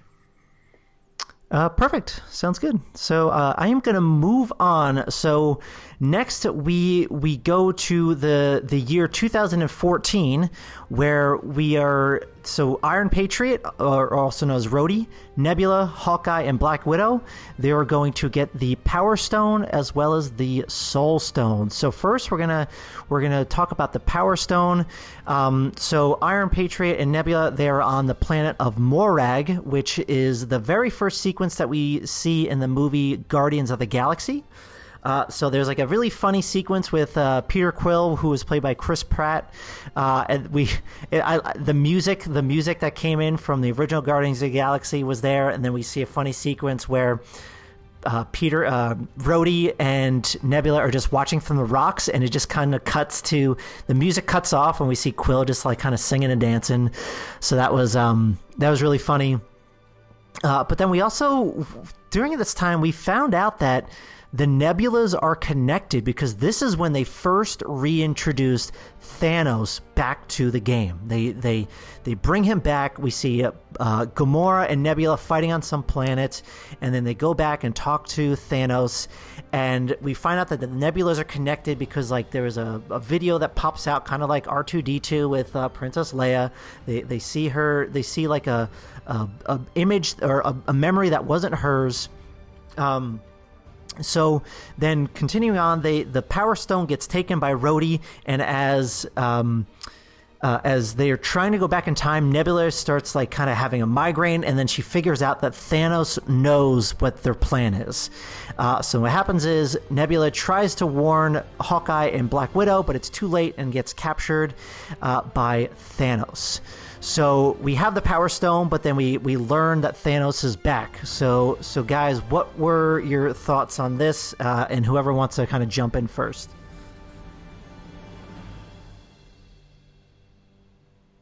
Bueller. Sorry. No, Um, it's all yes, good. I'll, I'll, I'll kind of jump in. So I um I really like the introduction of Thanos here. Um, you know, he kind of the first time we see him, he's covered in blood. You know, after you know culling a planet, he's wiping his sword and everything. So this is 2014 Thanos, and it's not the Thanos given you know heartfelt monologues and giving choices like what we had in Infinity War.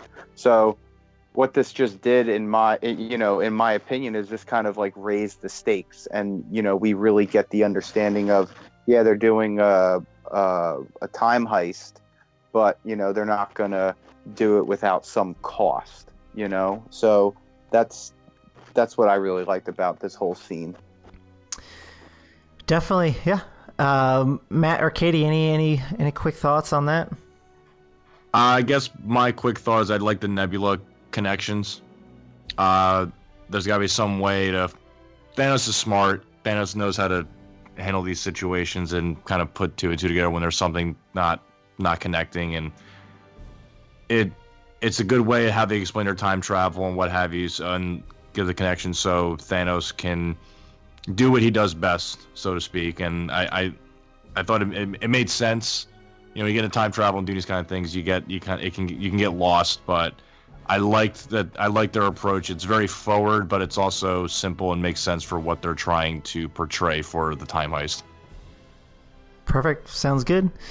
Uh, so we're gonna just kind of quickly move on now. So now, so they have the Power Stone. We have five stones, and the the last stone to get is the Soul Stone, and this is Hawkeye's task as well as Black Widow's to get the stone, and then as we remembered from Infinity War, the stone you have to get it at great cost, and they they learn that they are faced with a really tough decision, uh, and this is this was kind of a tough scene to watch uh, because this is where we see Black Widow, uh, uh, Nat. She uh, she ends up sacrificing herself for everyone else, and she she she dies, and Hawkeye then gets the Soul Stone. Um, so this was this was pretty rough. I mean, this is where we see one of our first uh, one of our first Avengers, original Avengers, uh, die. She was introduced in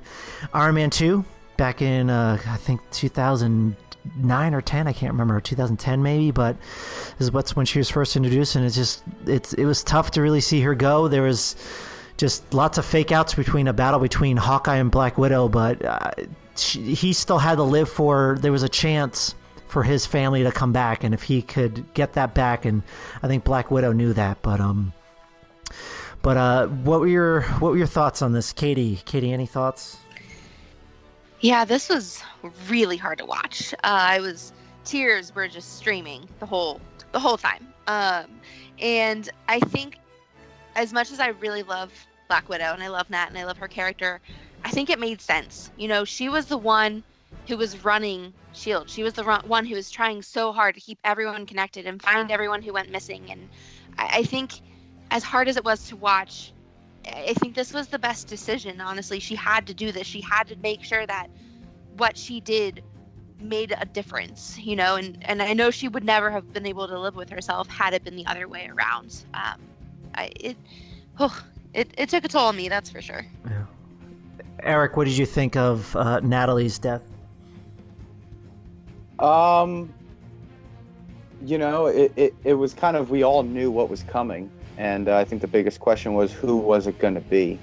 And, you know, at the point of where Black Widow's character was, um,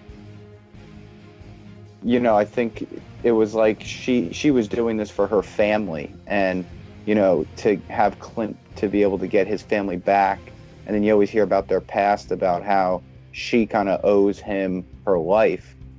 Um, you know, it, it, it really made sense. It was a it was a really powerful scene of kind of how they fought each other uh, to do it, and then the final moments were, you know, in true Black Widow fashion, I guess you would say, she kind of put herself in a position where she could, you know, get what she wants. Yeah. Uh, Matt, final thoughts on that? I found this to be harder than the Thanos Gamora scene, and that's because you know you're getting with Thanos. This was, as Eric said, you know who, who's it actually going to be. Katie said you know it's really hard to watch. You get emotional, and it was just hard because that's you know this is an original Avenger movie in the context of this universe, or original Avenger in the cinematic universe. Gone, you know who pays the price for everybody to still have a chance. And you know, especially Nat's history, she's not a team player. You know, she's you know at least historically that's how she could be viewed, and she's really done a 180 and paid the ultimate price for her team and her family. Yeah, I think those are all excellent thoughts, and it's sad to see her go. Uh, I, I, I do know that they have a Black Widow movie coming out that was announced not too long ago, so I'm interested to see. I assume this is taking place in her past, um, but we'll see what happens. So that's not the last that we see of her. Um, okay, guys, this is uh, going on a bit longer than I thought. Hopefully, you guys are still um, still ready to go because now we are in the final and third act where this is where our minds just start exploding. Uh, I think that's safe to say. But um, so yeah, the so all the stones are now uh, back. Uh, they found that they have all of them. Uh, the team finds out that Natalie had passed away. There was some touching moments talking about it, um, but then they they just they have to get the gauntlet back, or they have to put the gauntlet together so they can bring everyone back. Uh, Tony Stark clearly states that he doesn't want the past five years to change. He only wants to bring people back to the present. Um, so Hulk after creating this the the Infinity Gauntlet with the stones, they create uh, the the gauntlet, and the Hulk puts it on, and he snaps his fingers, and we not really sure if it worked or not. But then Ant Man he sees that there are there's a scene with birds, making it seem like it worked. There was a, a lot uh, of more animals just running around, and and then at that exact moment we see Nebula. So we know that at this point Nebula from 2014, the bad Nebula who's still siding with Thanos, she uses the time machine to bring back Thanos' ship at the same exact time. So somehow they were they were able to figure out how to miniaturize his ship and then and then bring it through the portal. I guess the other Nebula helped, the present day Nebula. Um, so so pretty much after the snap, that is when Thanos just blasts the Avengers uh, HQ to pieces.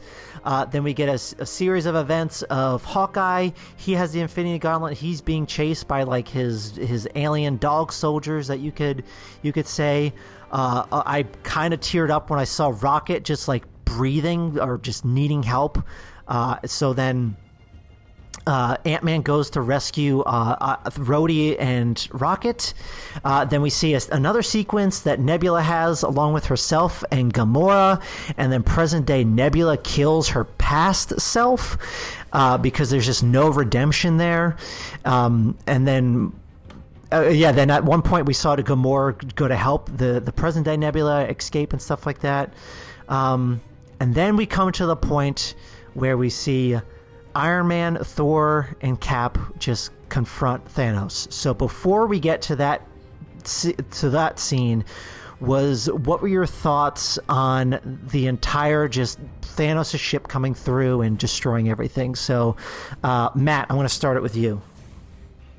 Um, it's it's good that you know it kept into what they were trying to do with the the time travel and quantum realm and having Nebula, who's trying to, you know, prove right by her father, you know, the past 2014 Nebula, bring in, bring in there because you know she makes a point to look like present day Nebula because they figure out you know she's turned sides and you know it, she can play the trick on them so to speak and get him there because I, I didn't know how to get Thanos there at some point. You know how are you going to bring him there and it it worked. You know at least it worked for me and using the Nebula, uh, you know, present fighting her past. You know it it I, I liked it. I thought it worked well, and it's a good follow up to get to get us where we've been wanting to get to for a long time. So I I, I think that kind of captures it in a short short way. Nice, uh, Eric. What were your thoughts? Um. So for this whole for for that like whole sequence of scenes, um, you know, I mean it, you know, it exactly kind of worked how I think it should have worked. Um, you know, I'll say for for a, a, you know Thanos as advanced as he is, you know, I'm sure Pym particles, you know, it, it it's it's just you know it, it, didn't bother me that much that he he was able to quickly kind of get his whole ship through, and kind of come in and you know in true style just kind of blow the whole you know area to pieces and everything. And and the good thing i think about this whole scene is that it gave us that glimmer of hope at you know no pun intended like the snap of a finger and then it all kind of went back you know with thanos kind of coming in and just blowing everything up so you know it it, it, it was almost like this whole you know they they kind of got what they wanted but you know he's going to take it away again Yeah, Katie, thoughts? Yeah, I totally agree. I mean, the one scene that really struck out to me is everything that's happening with present Nebula, past Nebula, and Gamora. We have to remember Gamora is still bad Gamora. She hasn't changed sides yet. So, future Nebula, I think at one point they just talk to each other, each other and say, you know what, we're we're not always gonna be enemies. You know, you have a change of heart. Um, and then when present Nebula kills past Nebula, Gamora kind of and helps with all of that. I think it's just a really cool changing point to see. Okay, because I was worried that when Gamora came back, my first thought was, okay, but she's not nice Gamora yet. She's still really mean Gamora. so um, it was it was really sweet to see that moment in the midst of all of this crazy epicness. It was it was good to see that moment between the two sisters. Yeah, no, definitely, definitely agreed. Uh, yeah, we didn't, we haven't talked about the return of Gamora too much, but uh, it was definitely a, a, a, warm welcome for her to come back. Uh, she's, yeah, she's definitely on the path of becoming good. She's not there just yet, um, but it was, yeah, it was great seeing her, and those scenes between the her and the Nebulas were were fantastic. So, love those a lot. See, but, one one quick thing I did want to touch on is just sure. Hulk Hulk you, being the one who has to do the snap. Uh, obviously made the most sense. He's the only one outside of Thor, I would assume, that could handle the after effects of making the snap. And I just, you know, you're you're kind of wondering who's going to do it. What's the what's going to happen there? And you know, even though it's like an, uh, you know, it's you know, Tony Stark built it. It looks like an Iron Man glove. That's a gauntlet specifically. So it's I just I liked what they did there. I I think it it they deserve credit for doing it that way to have it be quote unquote believable and allow the rest of the movie to play out. Yeah, no, totally agreed. Um, so yeah, so now we're gonna kind of move along and this is where the hype starts to begin, and this is kind of where I, I start losing it. Uh, Eric, I know you started losing it because we were sitting next to each other. Uh, the whole theater was losing it, but so Iron Man, Thor, and Cap they kind of they start to confront Thanos because he's just kind of sitting and chilling there, and we see Thor. He suits up and he goes into absolute beast beast mode. He his beard just gets bearded, uh, braided, uh, and I think it's awesome that they left him as Fat Thor. Like they didn't like use like a special. He doesn't have like a special power to make him like thin automatically. Like I love that he was just fat throughout this entire sequence, which I think made it better. Uh, but he's just like, all right, it's time. Um, and then I think we got the very first piece of uh, fan service, not the very first piece of fan service, but a big piece of fan service from Avengers: Age of Ultron, where we see that Cap is worthy and grabs Mjolnir, or uh, hopefully I'm saying that right, the hammer. He grabs Thor's hammer and fights Thanos. So Matt, absolutely as, incredible, by the way. Yeah, Matt, as as a huge Captain America fan, what were your what was going through your mind when this is when that happened? I felt my favorite football team scored the game-winning touchdown to championship game. One because it's something they hint at in Age of Ultron, and if there's anybody outside of Thor who'd be even remotely worthy to pick up the hammer, it's 100% Cap. And especially Thor's reaction, you know, he's like, "I knew it," and he just goes nuts with the shield, the hammer, like he has the lightning, like it's it's everything you want. It's out of a comic book. It's it's perfect, and you just see Cap go toe to toe with Thanos and like be as like a one-on-one opponent and it kind of brings a little bit of closure with civil war with what the secret cap was holding and what he knew that he kept from tony stark and you know if you read into this a little bit and think about it you know this finally allowed him to lift the hammer because he had closure with that and that what made him become worthy it's it's it's fantastic it's it it brought so much joy to joy to joy to me i was so excited about it yeah. So, uh, so Katie, what were what were your thoughts when this was going? Uh, going on? Oh, I was in full panic attack mode. I was, my hands were covering my face. My shirt was up against my mouth. I was like, "Oh my god, what's happening?"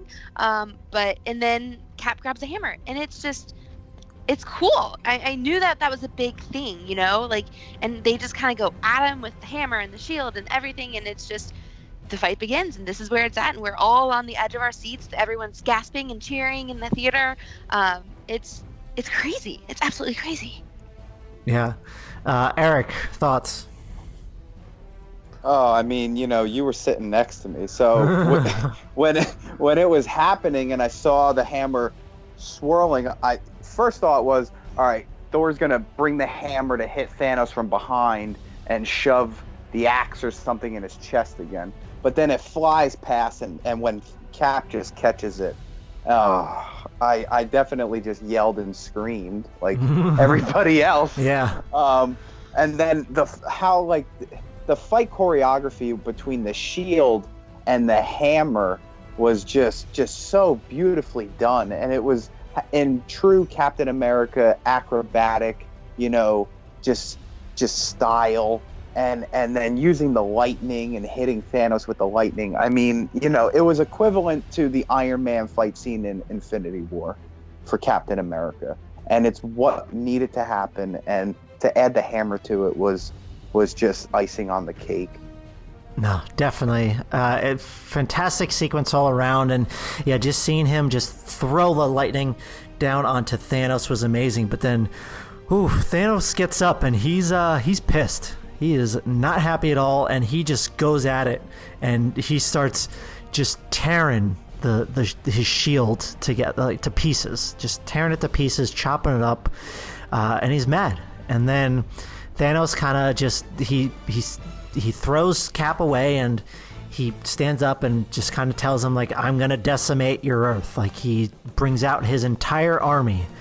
Um, and I think this is when I I literally started crying because we see uh, we hear his comms kind of open. Actually, someone remind me, did the comms go first or did the portal for Black Panther open up first?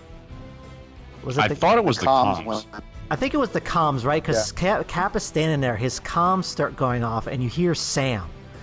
You hear Sam, and then oh yeah, that's when Sam says on, on your, your left. left on your left, and then that's when the portal for Black Panther opens. You see Sam come through, and then I'm getting chills thinking about it now. You just see uh, more, it's just epic music playing. You see all these other portals opening. You see your favorite returning characters. You see a portal open up with Doctor Strange, uh, Drax, Peter Quill, and then I think Spider Man got the biggest cheers out of everyone. Uh, you see all these just huge characters come out, and then there's just like a open, a big open battlefield with just tons of portals opening because of the the sorcerers. Uh, with the, we see everyone, every single superhero you could think of from the past uh, 10, 10 11, or 11 years of the Marvel Cinematic Universe. You got you got Ant Man bursting through the ceiling, uh, rescuing with Iron Patriot. He's I don't know how, but he got a new suit from somewhere. I guess it was just lying in the rubble somewhere. But he has Rocket Raccoon. You see Bucky come out. You see uh, Hope Van Dyne come out. Uh, as uh, as the Wasp. You see Pepper Potts as I don't know if she has a name, but she's in her an Iron Man suit. What is her name? Rescue. Rescue. You see her as Rescue, and you just see all these characters, and it's just this huge moment. And, and I am, to me, I am in literally, I'm just, I'm in tears. I have all these tears of happiness, uh, just not teary eyed, like I am crying. I'm just, I couldn't believe what I was seeing. It, it was, I was absolutely just in, in awe, and it's just the culmination of 11 years coming together like that was just absolutely one of the best cinematic experience I've ever witnessed in my entire life.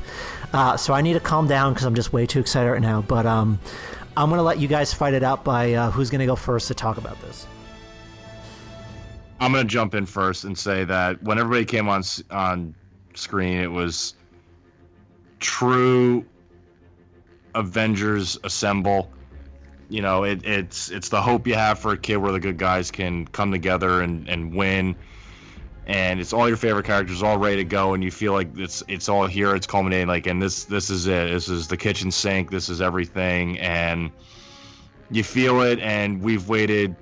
Oh God, how many movies was it? 22, 23 of these movies. You know, this is the third, this is the fourth Avengers movie, and we finally get Cap to lead the charge. Say, Avengers Assemble, and I I, I broke. I broke. It, it was tears of joy. It was tears of happiness. It was it's it's the ultimate charge, and you see Cap, Thor, and Iron Man, the big three, just leading the charge at the tip of the spear, and they're just going for it. And it's just it's what we've waited for. Like this is the moment you just sit back and you just kind of you try to soak in it, even there's so much going on. Eric or Katie? Uh, yeah. So, the you know this this moment is is definitely probably one of my favorite shots in the movie, and I think I said this to you, Matt. Like the shot of Captain America by himself, you know, before this all even happens, and Oh, then you yeah. that big wide shot, you see Thanos' army, and then you get Sam on the comms, and then you get all the openings and everybody coming in, and it's like, you know, I'll go back to the first Avengers. It's like when we got that that whirl around shot of the six, and Hulk screams, and they're all ready, and and it's like, Cap, break it down. It's like. This is that times a billion. Yeah. You thought know? you thought that was epic. Right, like Hold you thought beer. that was epic. Yeah, like you thought six Avengers, like we could put six on the screen and, and we're gonna break the, the box office. Like we're gonna put the whole universe on the screen, and to have Cap just go yell Avengers assemble and they run like an old like you know Roman army battle movie, and it's just like it's it's just like amazing. It's it, it- you know words can't describe. You know your jaws on the floor, you can't breathe, you don't know what you're looking at. You know it's just it's it's greatness. Hmm. Katie, what do you think?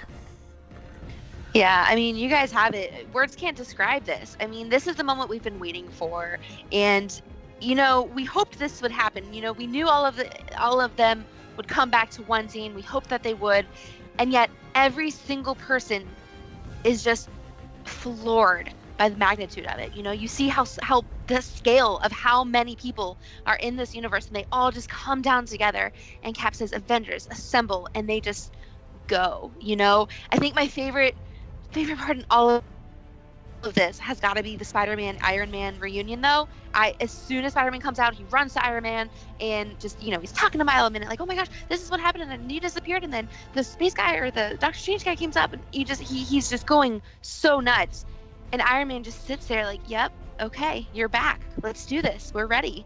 Um, it was God the, ugh, crying so much oh man.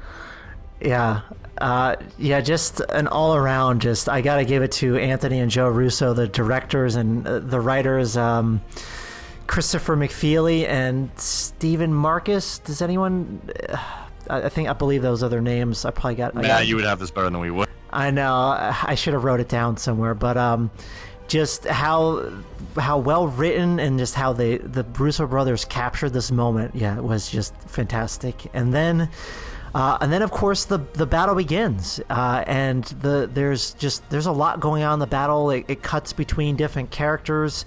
Uh, we see this like really cool kind of hot potato sequence with the Infinity Gauntlet.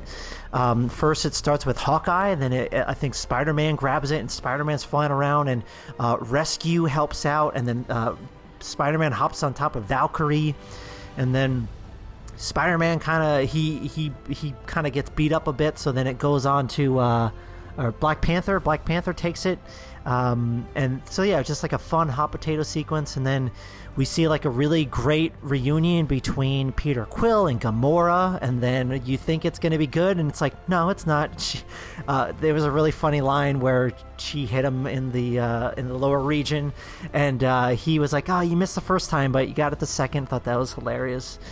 Um, but yeah, you just see a lot of great uh, reunion of, of characters. So um, uh, as the battle uh, in, in total, uh, or the, the the battle in general, like what what were your favorite moments from the battle? Um, so I want to hear from each of you what you guys thought. So um, so uh, Eric, we'll start with you.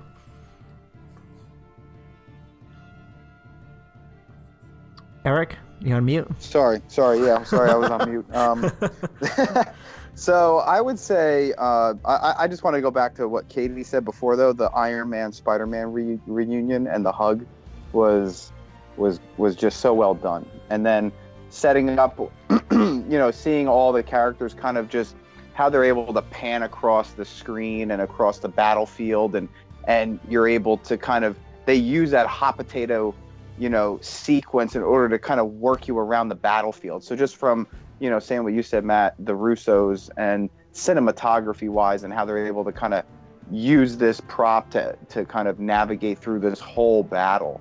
Um, one of my favorite scenes, I would have to say, is um, is uh, Iron Man and Pepper Potts, and they have that moment where they kind of find each other in the sky, and they do that twirl around, pan around shot, and then they both kind of go their own ways, and it's like to have Pepper fighting you know, in this battle with Tony. It's like it, it you know, it, it, you know, she's she's another character that's had an arc e- equally as Tony's has, and her character has grown.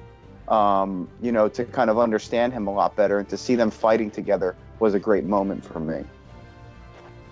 Yeah, no, totally great. I absolutely loved uh, loved them together fighting.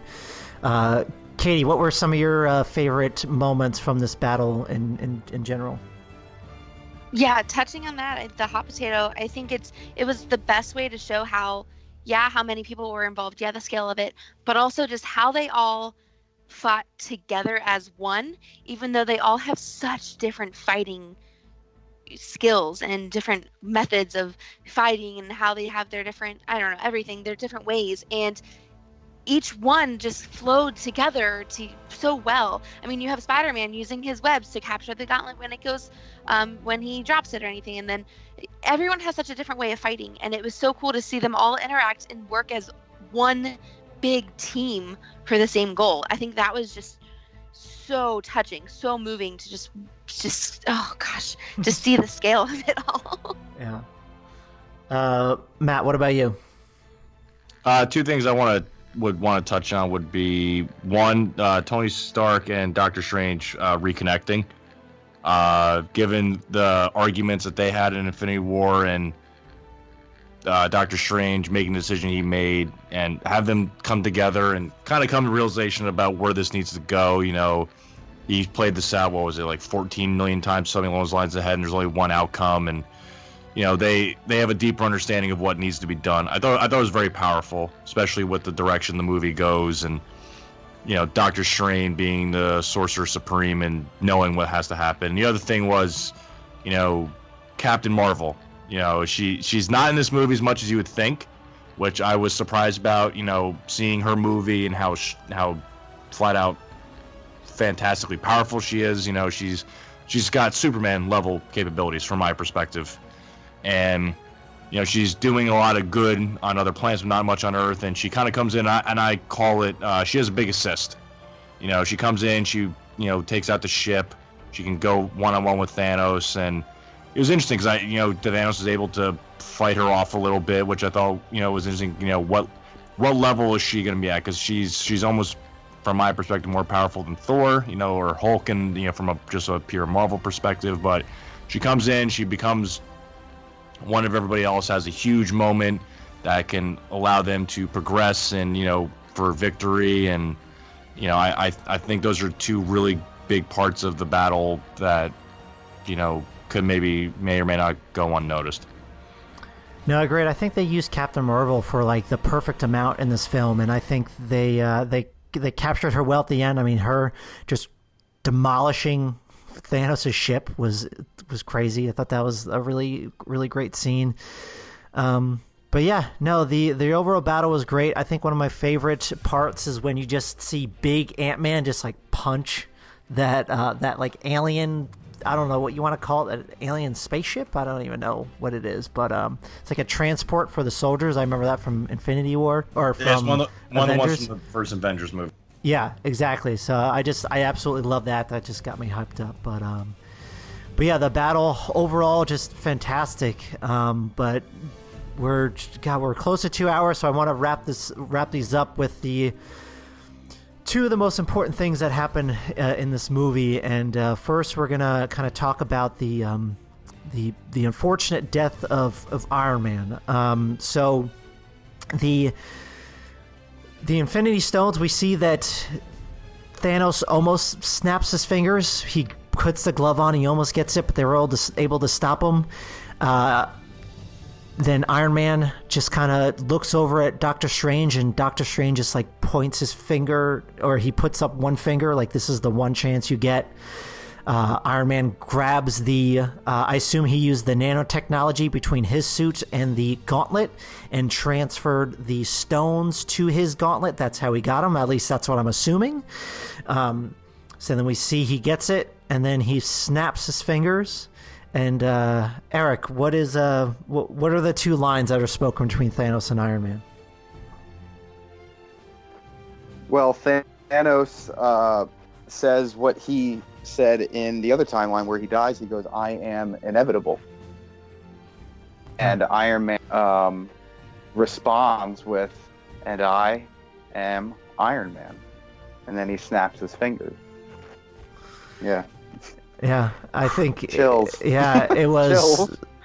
That was a that was rough, and then and then we see the the consequence of what that did to him, and he he's just kind of he's just there, and he's he has like a really touching moment with first Peter Parker.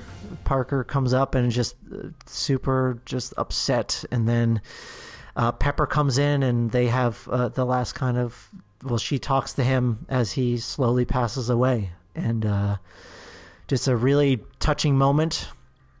And then it, it, it cuts to uh, to after that it goes to where they they hold a funeral and there is uh, there is a narration by Tony Stark and he's talking about how there's life will still go on and uh, there's it's the hologram of him of him, him speaking um, and then he he says his goodbyes and then they have this fantastic just long take of a shot of them having his heart in his old art for a heart from the original Iron Man inside of a wreath and they float it down a river and then in, there's a camera movement that just goes through all of the characters from the different movies just in different groups and it's just a fantastic and wonderful shot. Um, but it's so touching and if that this whole entire scene doesn't move you to tears then the scene with happy and his daughter talking about cheeseburgers that is that's what finally just got me that that scene right there. Um, but eric since iron man is so near and dear to you what did what how did you uh, feel about this entire sequence of events Um, I thought it was the perfect way for it to to kind of end and be done. I mean, you know, I think the whole him recording a monologue is just something that he's always done, and um, for him to kind of have that in place, and then the whole using the original arc, the you know the thing that Pepper gave him, you know, proof that Tony Stark has a heart, and to kind of have that sent off on a reef uh, down a river, you know, it's it, it, it's beautiful in the way because it's like a warrior's funeral in and of itself too, because that's what was done in the original Thor um, uh, movie, uh, the first Thor movie too. Um, so just really well done having all the Avengers there and, and other people there. Um, you know, was great. And then that, yeah, that final moment with Morgan and Happy. Um, you know, it's just it's so touching, and it's and it's kind of this like, it's this great thing that hunkers back to when he is talking to Howard, and he says, "I hope I don't have a son because he's going to be just like me," and Tony has a daughter that's just like him. So it's just it's it, it- it's a really great kind of point at the end there. katie uh, what were your thoughts Yeah, I think it was incredibly well done. I mean, it was very touching, and every the theater was silent. You know, just giving their respects. Because how do you kill off a hero like Iron Man? You know, I feel like it was one of the biggest speculations. You, you, you kind of knew that this was going to happen, right? And so my biggest fear was that they just weren't going to give it the respect and the dedication and the time that it needed. Um, and they, I think, I think they blew it out of the water. I mean, it was very touching just to see everyone somber standing there. I mean, Oh, it was very touching. And then the scene with the cheeseburgers and Happy and Morgan. I mean, it was, it was, it was exactly what. It was right. It was very perfect. I can't imagine it going any other way. Matt. Uh, everything Eric said has been perfect. I just all I want to say is, I cried a lot when when Tony died and they went through all this. I I cry like I lost a loved one. I think I could speak for all of us when he passed. We we lost a loved one, and it's it's touching. His character has truly come to the apex of what he could be. You know, even saying "I am Iron Man." That's how the first movie ended. You know, the truth is I am Iron Man, and he brings everything together. And I love the cheeseburger thing because it's a joyful moment, and we all know what Tony wanted when he got back to the states in the first Iron Man movie. And it's it's a nice way to laugh and have like a good, touchy, happy memory when you're going through a lot of pain and suffering. When you see somebody like that, you know, leave us. That's that's how I that's that's how I processed it. Yeah, it was. uh it's just definitely powerful, and I think you guys had some some great thoughts. And it's going to be sad seeing uh, Robert Downey Jr. not reprising his role anymore. But I mean, I think he he started this this entire saga, and it's uh, he he he went out with. Um, with a lot of respect from everyone, and I think every single person appreciates what Robert Downey Jr. brought to this character. Um, uh, but yeah, that is, but that's not all. We have one more thing to kind of talk about. Um, actually, quickly before we we end with what, what happened with Captain America, we we kind of see the characters going back to their normal lives. We see Hawkeye reunites with his family. We see Thor giving his the kingdom of Asgard away to Valkyrie. She is going to become the new queen uh, of Asgard, and he is now going on adventures with the the Guardians of the Galaxy. Uh, so maybe you can call them the Asgardians of the Galaxy. Who knows? But there's a funny interaction between him and Quill, and just I love seeing that, and it just makes me so excited for Guardians of the Galaxy three now. Um, so that was really neat. But uh, but yeah. So then to getting to to Captain America. So they have to return all of the Infinity Stones exactly back to the time where they they took him from. Um, so so they're just they they send Captain America out and they're waiting for him to come back in. And then all of a sudden he just he doesn't show up. And then they're wondering what went wrong. And then we see uh, off in the distance uh, uh, bucky notices someone sitting down. And we find out that it was an older uh, an older version of captain america sitting on a bench. Um, and we just to me I, I was just completely blown away because that's not what I was expecting to happen at all with Captain America. Um, I did well I didn't know what to expect because we knew this was going to be Chris Evans's last performance as Cap, but I think this was a, a great send off. Um, and to kind of speak more to it, Matt, since you're the biggest uh, Captain America fan here, I want to I want to have you kind of uh, kind of take us through what you thought of how uh, the ending for Captain America came about. Uh, I mean, I'll be honest. I went into this movie thinking Cap would be the one to pay the ultimate price to save everyone.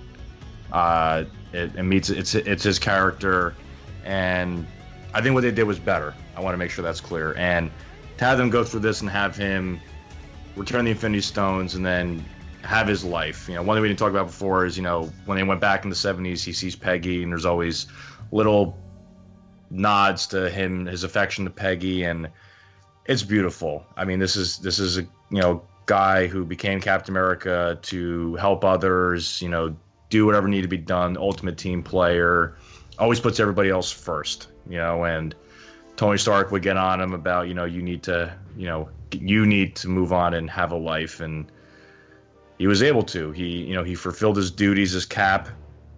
And you know, put everything back in its right place, and then he finally allowed himself to have his happy life, which which is beautiful. It's it's a it's a wonderful send off for him. And Chris Evans was born to play Captain America. He looks the part. He is the part. He is Captain America. You know, he's America's ass, as we talked about earlier before. you know, he, he's everything. Nobody, I, I don't, you know, Robert Downey Jr., Chris Evans, I, I would argue nobody can touch these. Can I don't foresee anybody being able to be these characters the way these two are. And the handing off of the shield, I was, you know, I've I've speculated for a while how they would do this. You know, in the comics, uh, Bucky Barnes, Winter Soldier, is Cap for a little bit, and Falcon had become Cap a little bit. So both players are on the table, and it was perfect the way they did it. You know, Bucky and Cap were best friends. There's a history there, but Falcon is Cap's, you know, guy. You know, the way they've always interacted with, they've played off of each other, and there's not a better person they could have given it to. It was a beautiful, touching moment, especially the way Sam is so reluctant to take it. It's Cap, it's Captain America. Okay, you know, it's it's a big deal, and you know, Steve has that faith in him, and he's a worthy person. And you know, the best when they're handing off and shaking it, you see the ring on Steve's finger to really, you know, seal that, and it's it's it's a perfect send off. It's the it's the right way for his character to come full circle and and to for Steve Rogers to you know ride off into the sunset. No, I, I, I, I wholeheartedly agree with all of those um, thoughts. It's, uh, it's so sad to see him go this way, and just seeing him just kind of dancing with Peggy at the end is they finally got that dance. It's, uh, oh, 100 percent. It was yeah. it was a tearjerker. You know, if you watch the Agent Carter series, you loved her character. I know my girlfriend loved Peggy. It's one of her favorite characters in the Marvel universe, and to get that was really touching for both of us. It, it was it was great, and Yes, exactly, exactly what you said. Yeah, uh, Katie, your thoughts? I mean, yeah. How do I follow all of what you guys just said? um, I, I can't say better. You're right. It was it was the perfect send off. You know, I he got the life that he always wanted and he always needed to get. Um, and you can't you can't play Captain America the way Chris Evans does. You know, and and I think he he just does it so well because he's not sad about this you know? He this is a happy thing for him. He's lived his life. He's he's ready to move on and he's or he has moved on. He he's ready to give up the shield and and yeah yeah, everything you guys just said it, it couldn't be more perfect in my mind. Uh, eric your uh, your closing thoughts on this? Yeah i mean i'll kind of just say you know everybody said it perfectly you know? I mean there's no other way um, that they could have ended Cap out and kind of put that nice bookend on it. And um, to kind of see him pass along the shield uh, to Sam was was a great, beautiful moment. You know, I think a lot of people were confused, maybe uh, that it wasn't Winter Soldier. Um, yeah, but, that's because that's who I thought it was going to. Because I I know yeah. that both of them, like Matt said, I knew both of them was going to do it, but I I could have sworn it was going to be Bucky that got it. Yeah, but you know the, the the thing about these movies too is that you know there's a big gap between Civil War and Infinity War, and you know even before Civil War, Sam was Cap's kind of right hand man, you know, and you know there's a lot of hi- current history there that you know Cap has a high level of respect for Sam. Um, so you know that's why he kind of gives it to him instead of Bucky because you know Bucky you know like he says he goes a somewhat hundred year old you know kind of guy with one arm you know? I mean he's not a good look you know? So ex-Soviet assassin yeah. you know? has to be held accountable for all those actions you know it's fine. That's true. You know um, but you, you know it was just you know like everybody said the perfect kind of seal out for for Cap and and you you know you just you're you're so happy for him you know. So, yeah. All right. Well, I think uh, that's we're just over two hours now, and I think that's kind of all we had to say about Infinity War. I mean, all in all, we all really, really, really, I think, enjoyed this. Uh, it's it, it's hard to kind of nitpick anything that was bad with this movie. There wasn't really anything. I mean, yes, people can kind of go into like the maybe the time travel paradoxes, like. Uh, okay, Captain America had to return all those Infinity Stones. What happens when he talks to Red Skull? Because they were enemies. Like, oh, this is awkward. I have to return the Soul Stone to. you. Like, how does that work? But I mean, there's that could be like in a movie in itself with Cap returning the stones and then reuniting with Peggy. I would love to see that, honestly. But um, but yeah, that kind of brings an end to our discussion of Infinity War. Uh, now, right before we go, just a few End more game. minutes. Yeah, this is the the end game. What did I say? Infinity War? No, you, yeah, you said Infinity War. My bad. The this brings our discussion uh, to an end for Avengers Endgame. Um, so I kind of want to get what you guys think. Like, like what's next? Where does the MCU go after this? I mean, Disney now owns both the X Men and Marvel. So I mean, it's possible that we are going to be seeing X Men characters with. I mean, I, I think it's almost.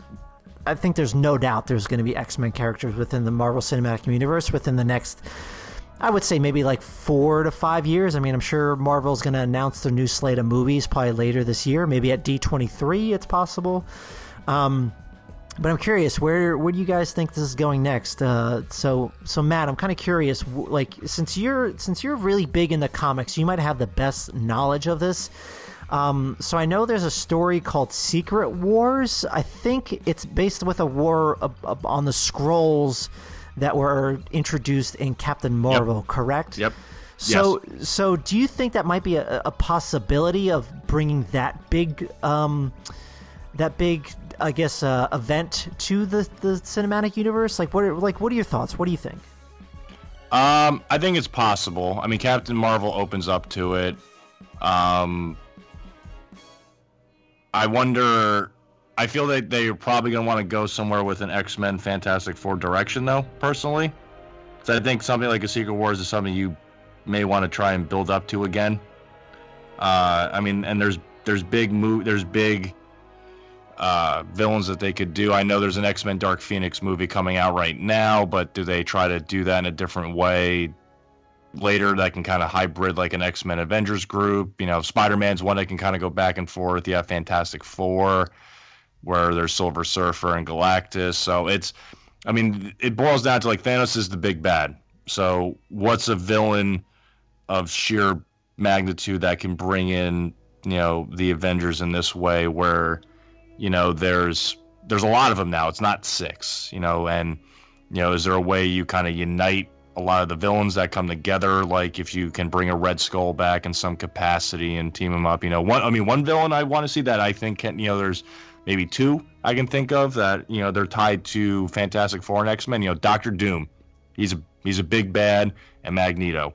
Those are guys that you can introduce into those specific hero genres that can grow into being a big a big worthy adversary for these amount of heroes for what they can bring to the table. I guess that's my you know, I, I, I Secret Wars is there, but I feel some of the ways that Cap, the Captain Marvel movie went makes me hesitate just a little bit, but um, because there's the Skrulls and the and the Kree, you know, I when I saw Captain Marvel, I was like, these are both bad guys how's one gonna be sympathetic versus the other? So uh, that's that's kind of my thought. I'm very curious because like it's it's extremely wide open. It's extremely wide open, and it's hard to forecast where they would go. Gotcha. Cool. Uh, I mean, Katie, I know, I know that you still have to catch up on this Marvel Cinematic Universe, but I mean, I mean, what do you, what would you like to see? Is there anything that you want to see in the future? Um, I mean, like you said, it's it's wide open. There's a lot you can do with it, especially now with everything Disney just bought with the Fox uh, buyover and all of that. Like there's there's so many different things you can do. I I can't I'm not gonna lie and pretend I know any of the big big villains, the big bads, like you were saying. Um, but I think there's definitely stories there. You have all of them together. They all know each other exists now. You know, um, and I don't know. I, I don't know what's going to come next. I, am excited. I'm interested to see how they're going to integrate even more characters. Um, X Men, Fantastic Four for sure. You know, you're going to see some revivals of those kind of movies. Um, yeah, we'll see. Cool. So, uh, Eric, why don't you uh, kind of close us out? And what do you think is next for the MCU? Um, well, I would agree with what everybody is saying. I think we should do a Fantastic Four kind of X Men uh, creation, uh, you know, kind of like bring them into the fold. But I think what what they have now is they have a sheer like like we're talking about Disney. They just made a huge purchase. They need to get their money back, and they know the formula, right? So I think what we're going to see is, and, and and no one's really getting superhero fatigue. So I think what we're going to see is, I hope, is a is a bunch of content. So now we got the Guardians, like they're kind of doing their thing in space.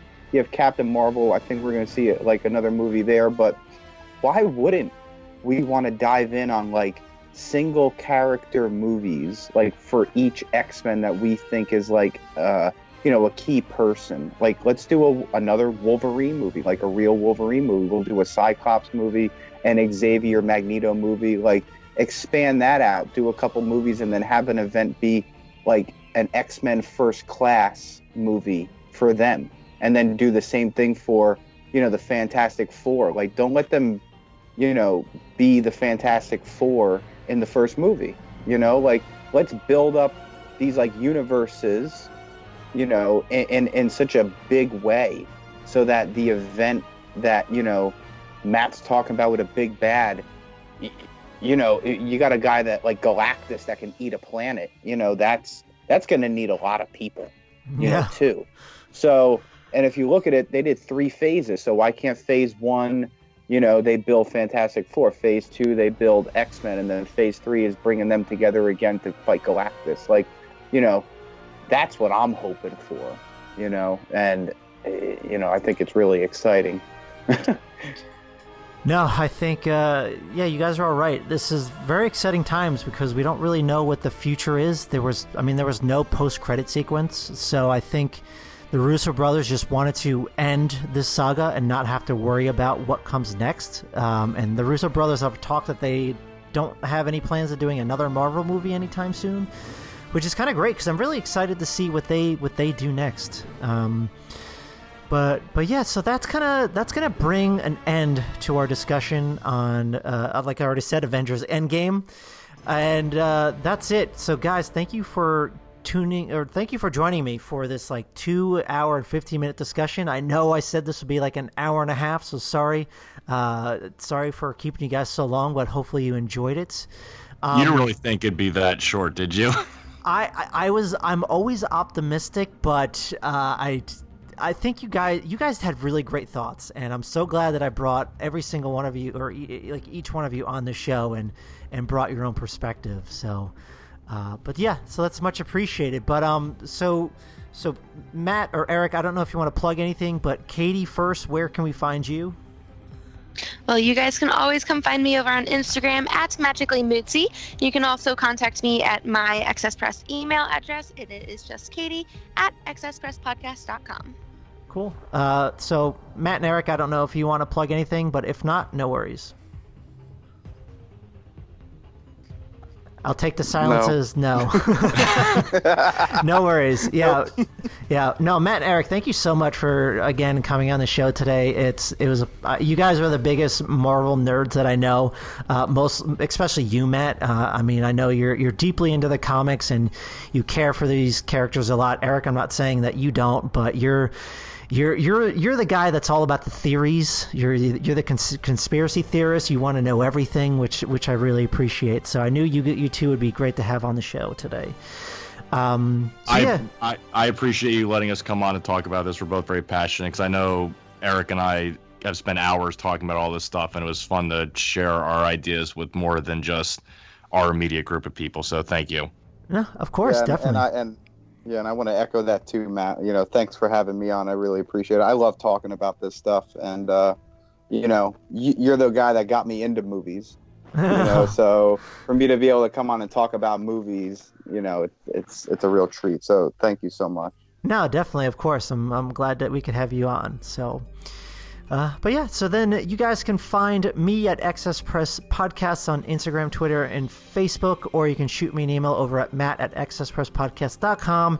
Uh, and make sure you are checking out the website at xspresspodcast.com, where we are giving you the latest news articles, and you can find our podcast episodes over there. And if you're not subscribed to the podcast already, make sure you're doing so on Apple Podcasts, Anchor, Google Podcasts, Spotify, Stitcher, or however you listen to podcasts. But all right, guys, thanks for tuning in and for your support of the show. This is Matt, Katie, Eric, and Matt signing off. Until next time, travelers. We hope to see you next week. And remember to seize the future with excess. Bon voyage.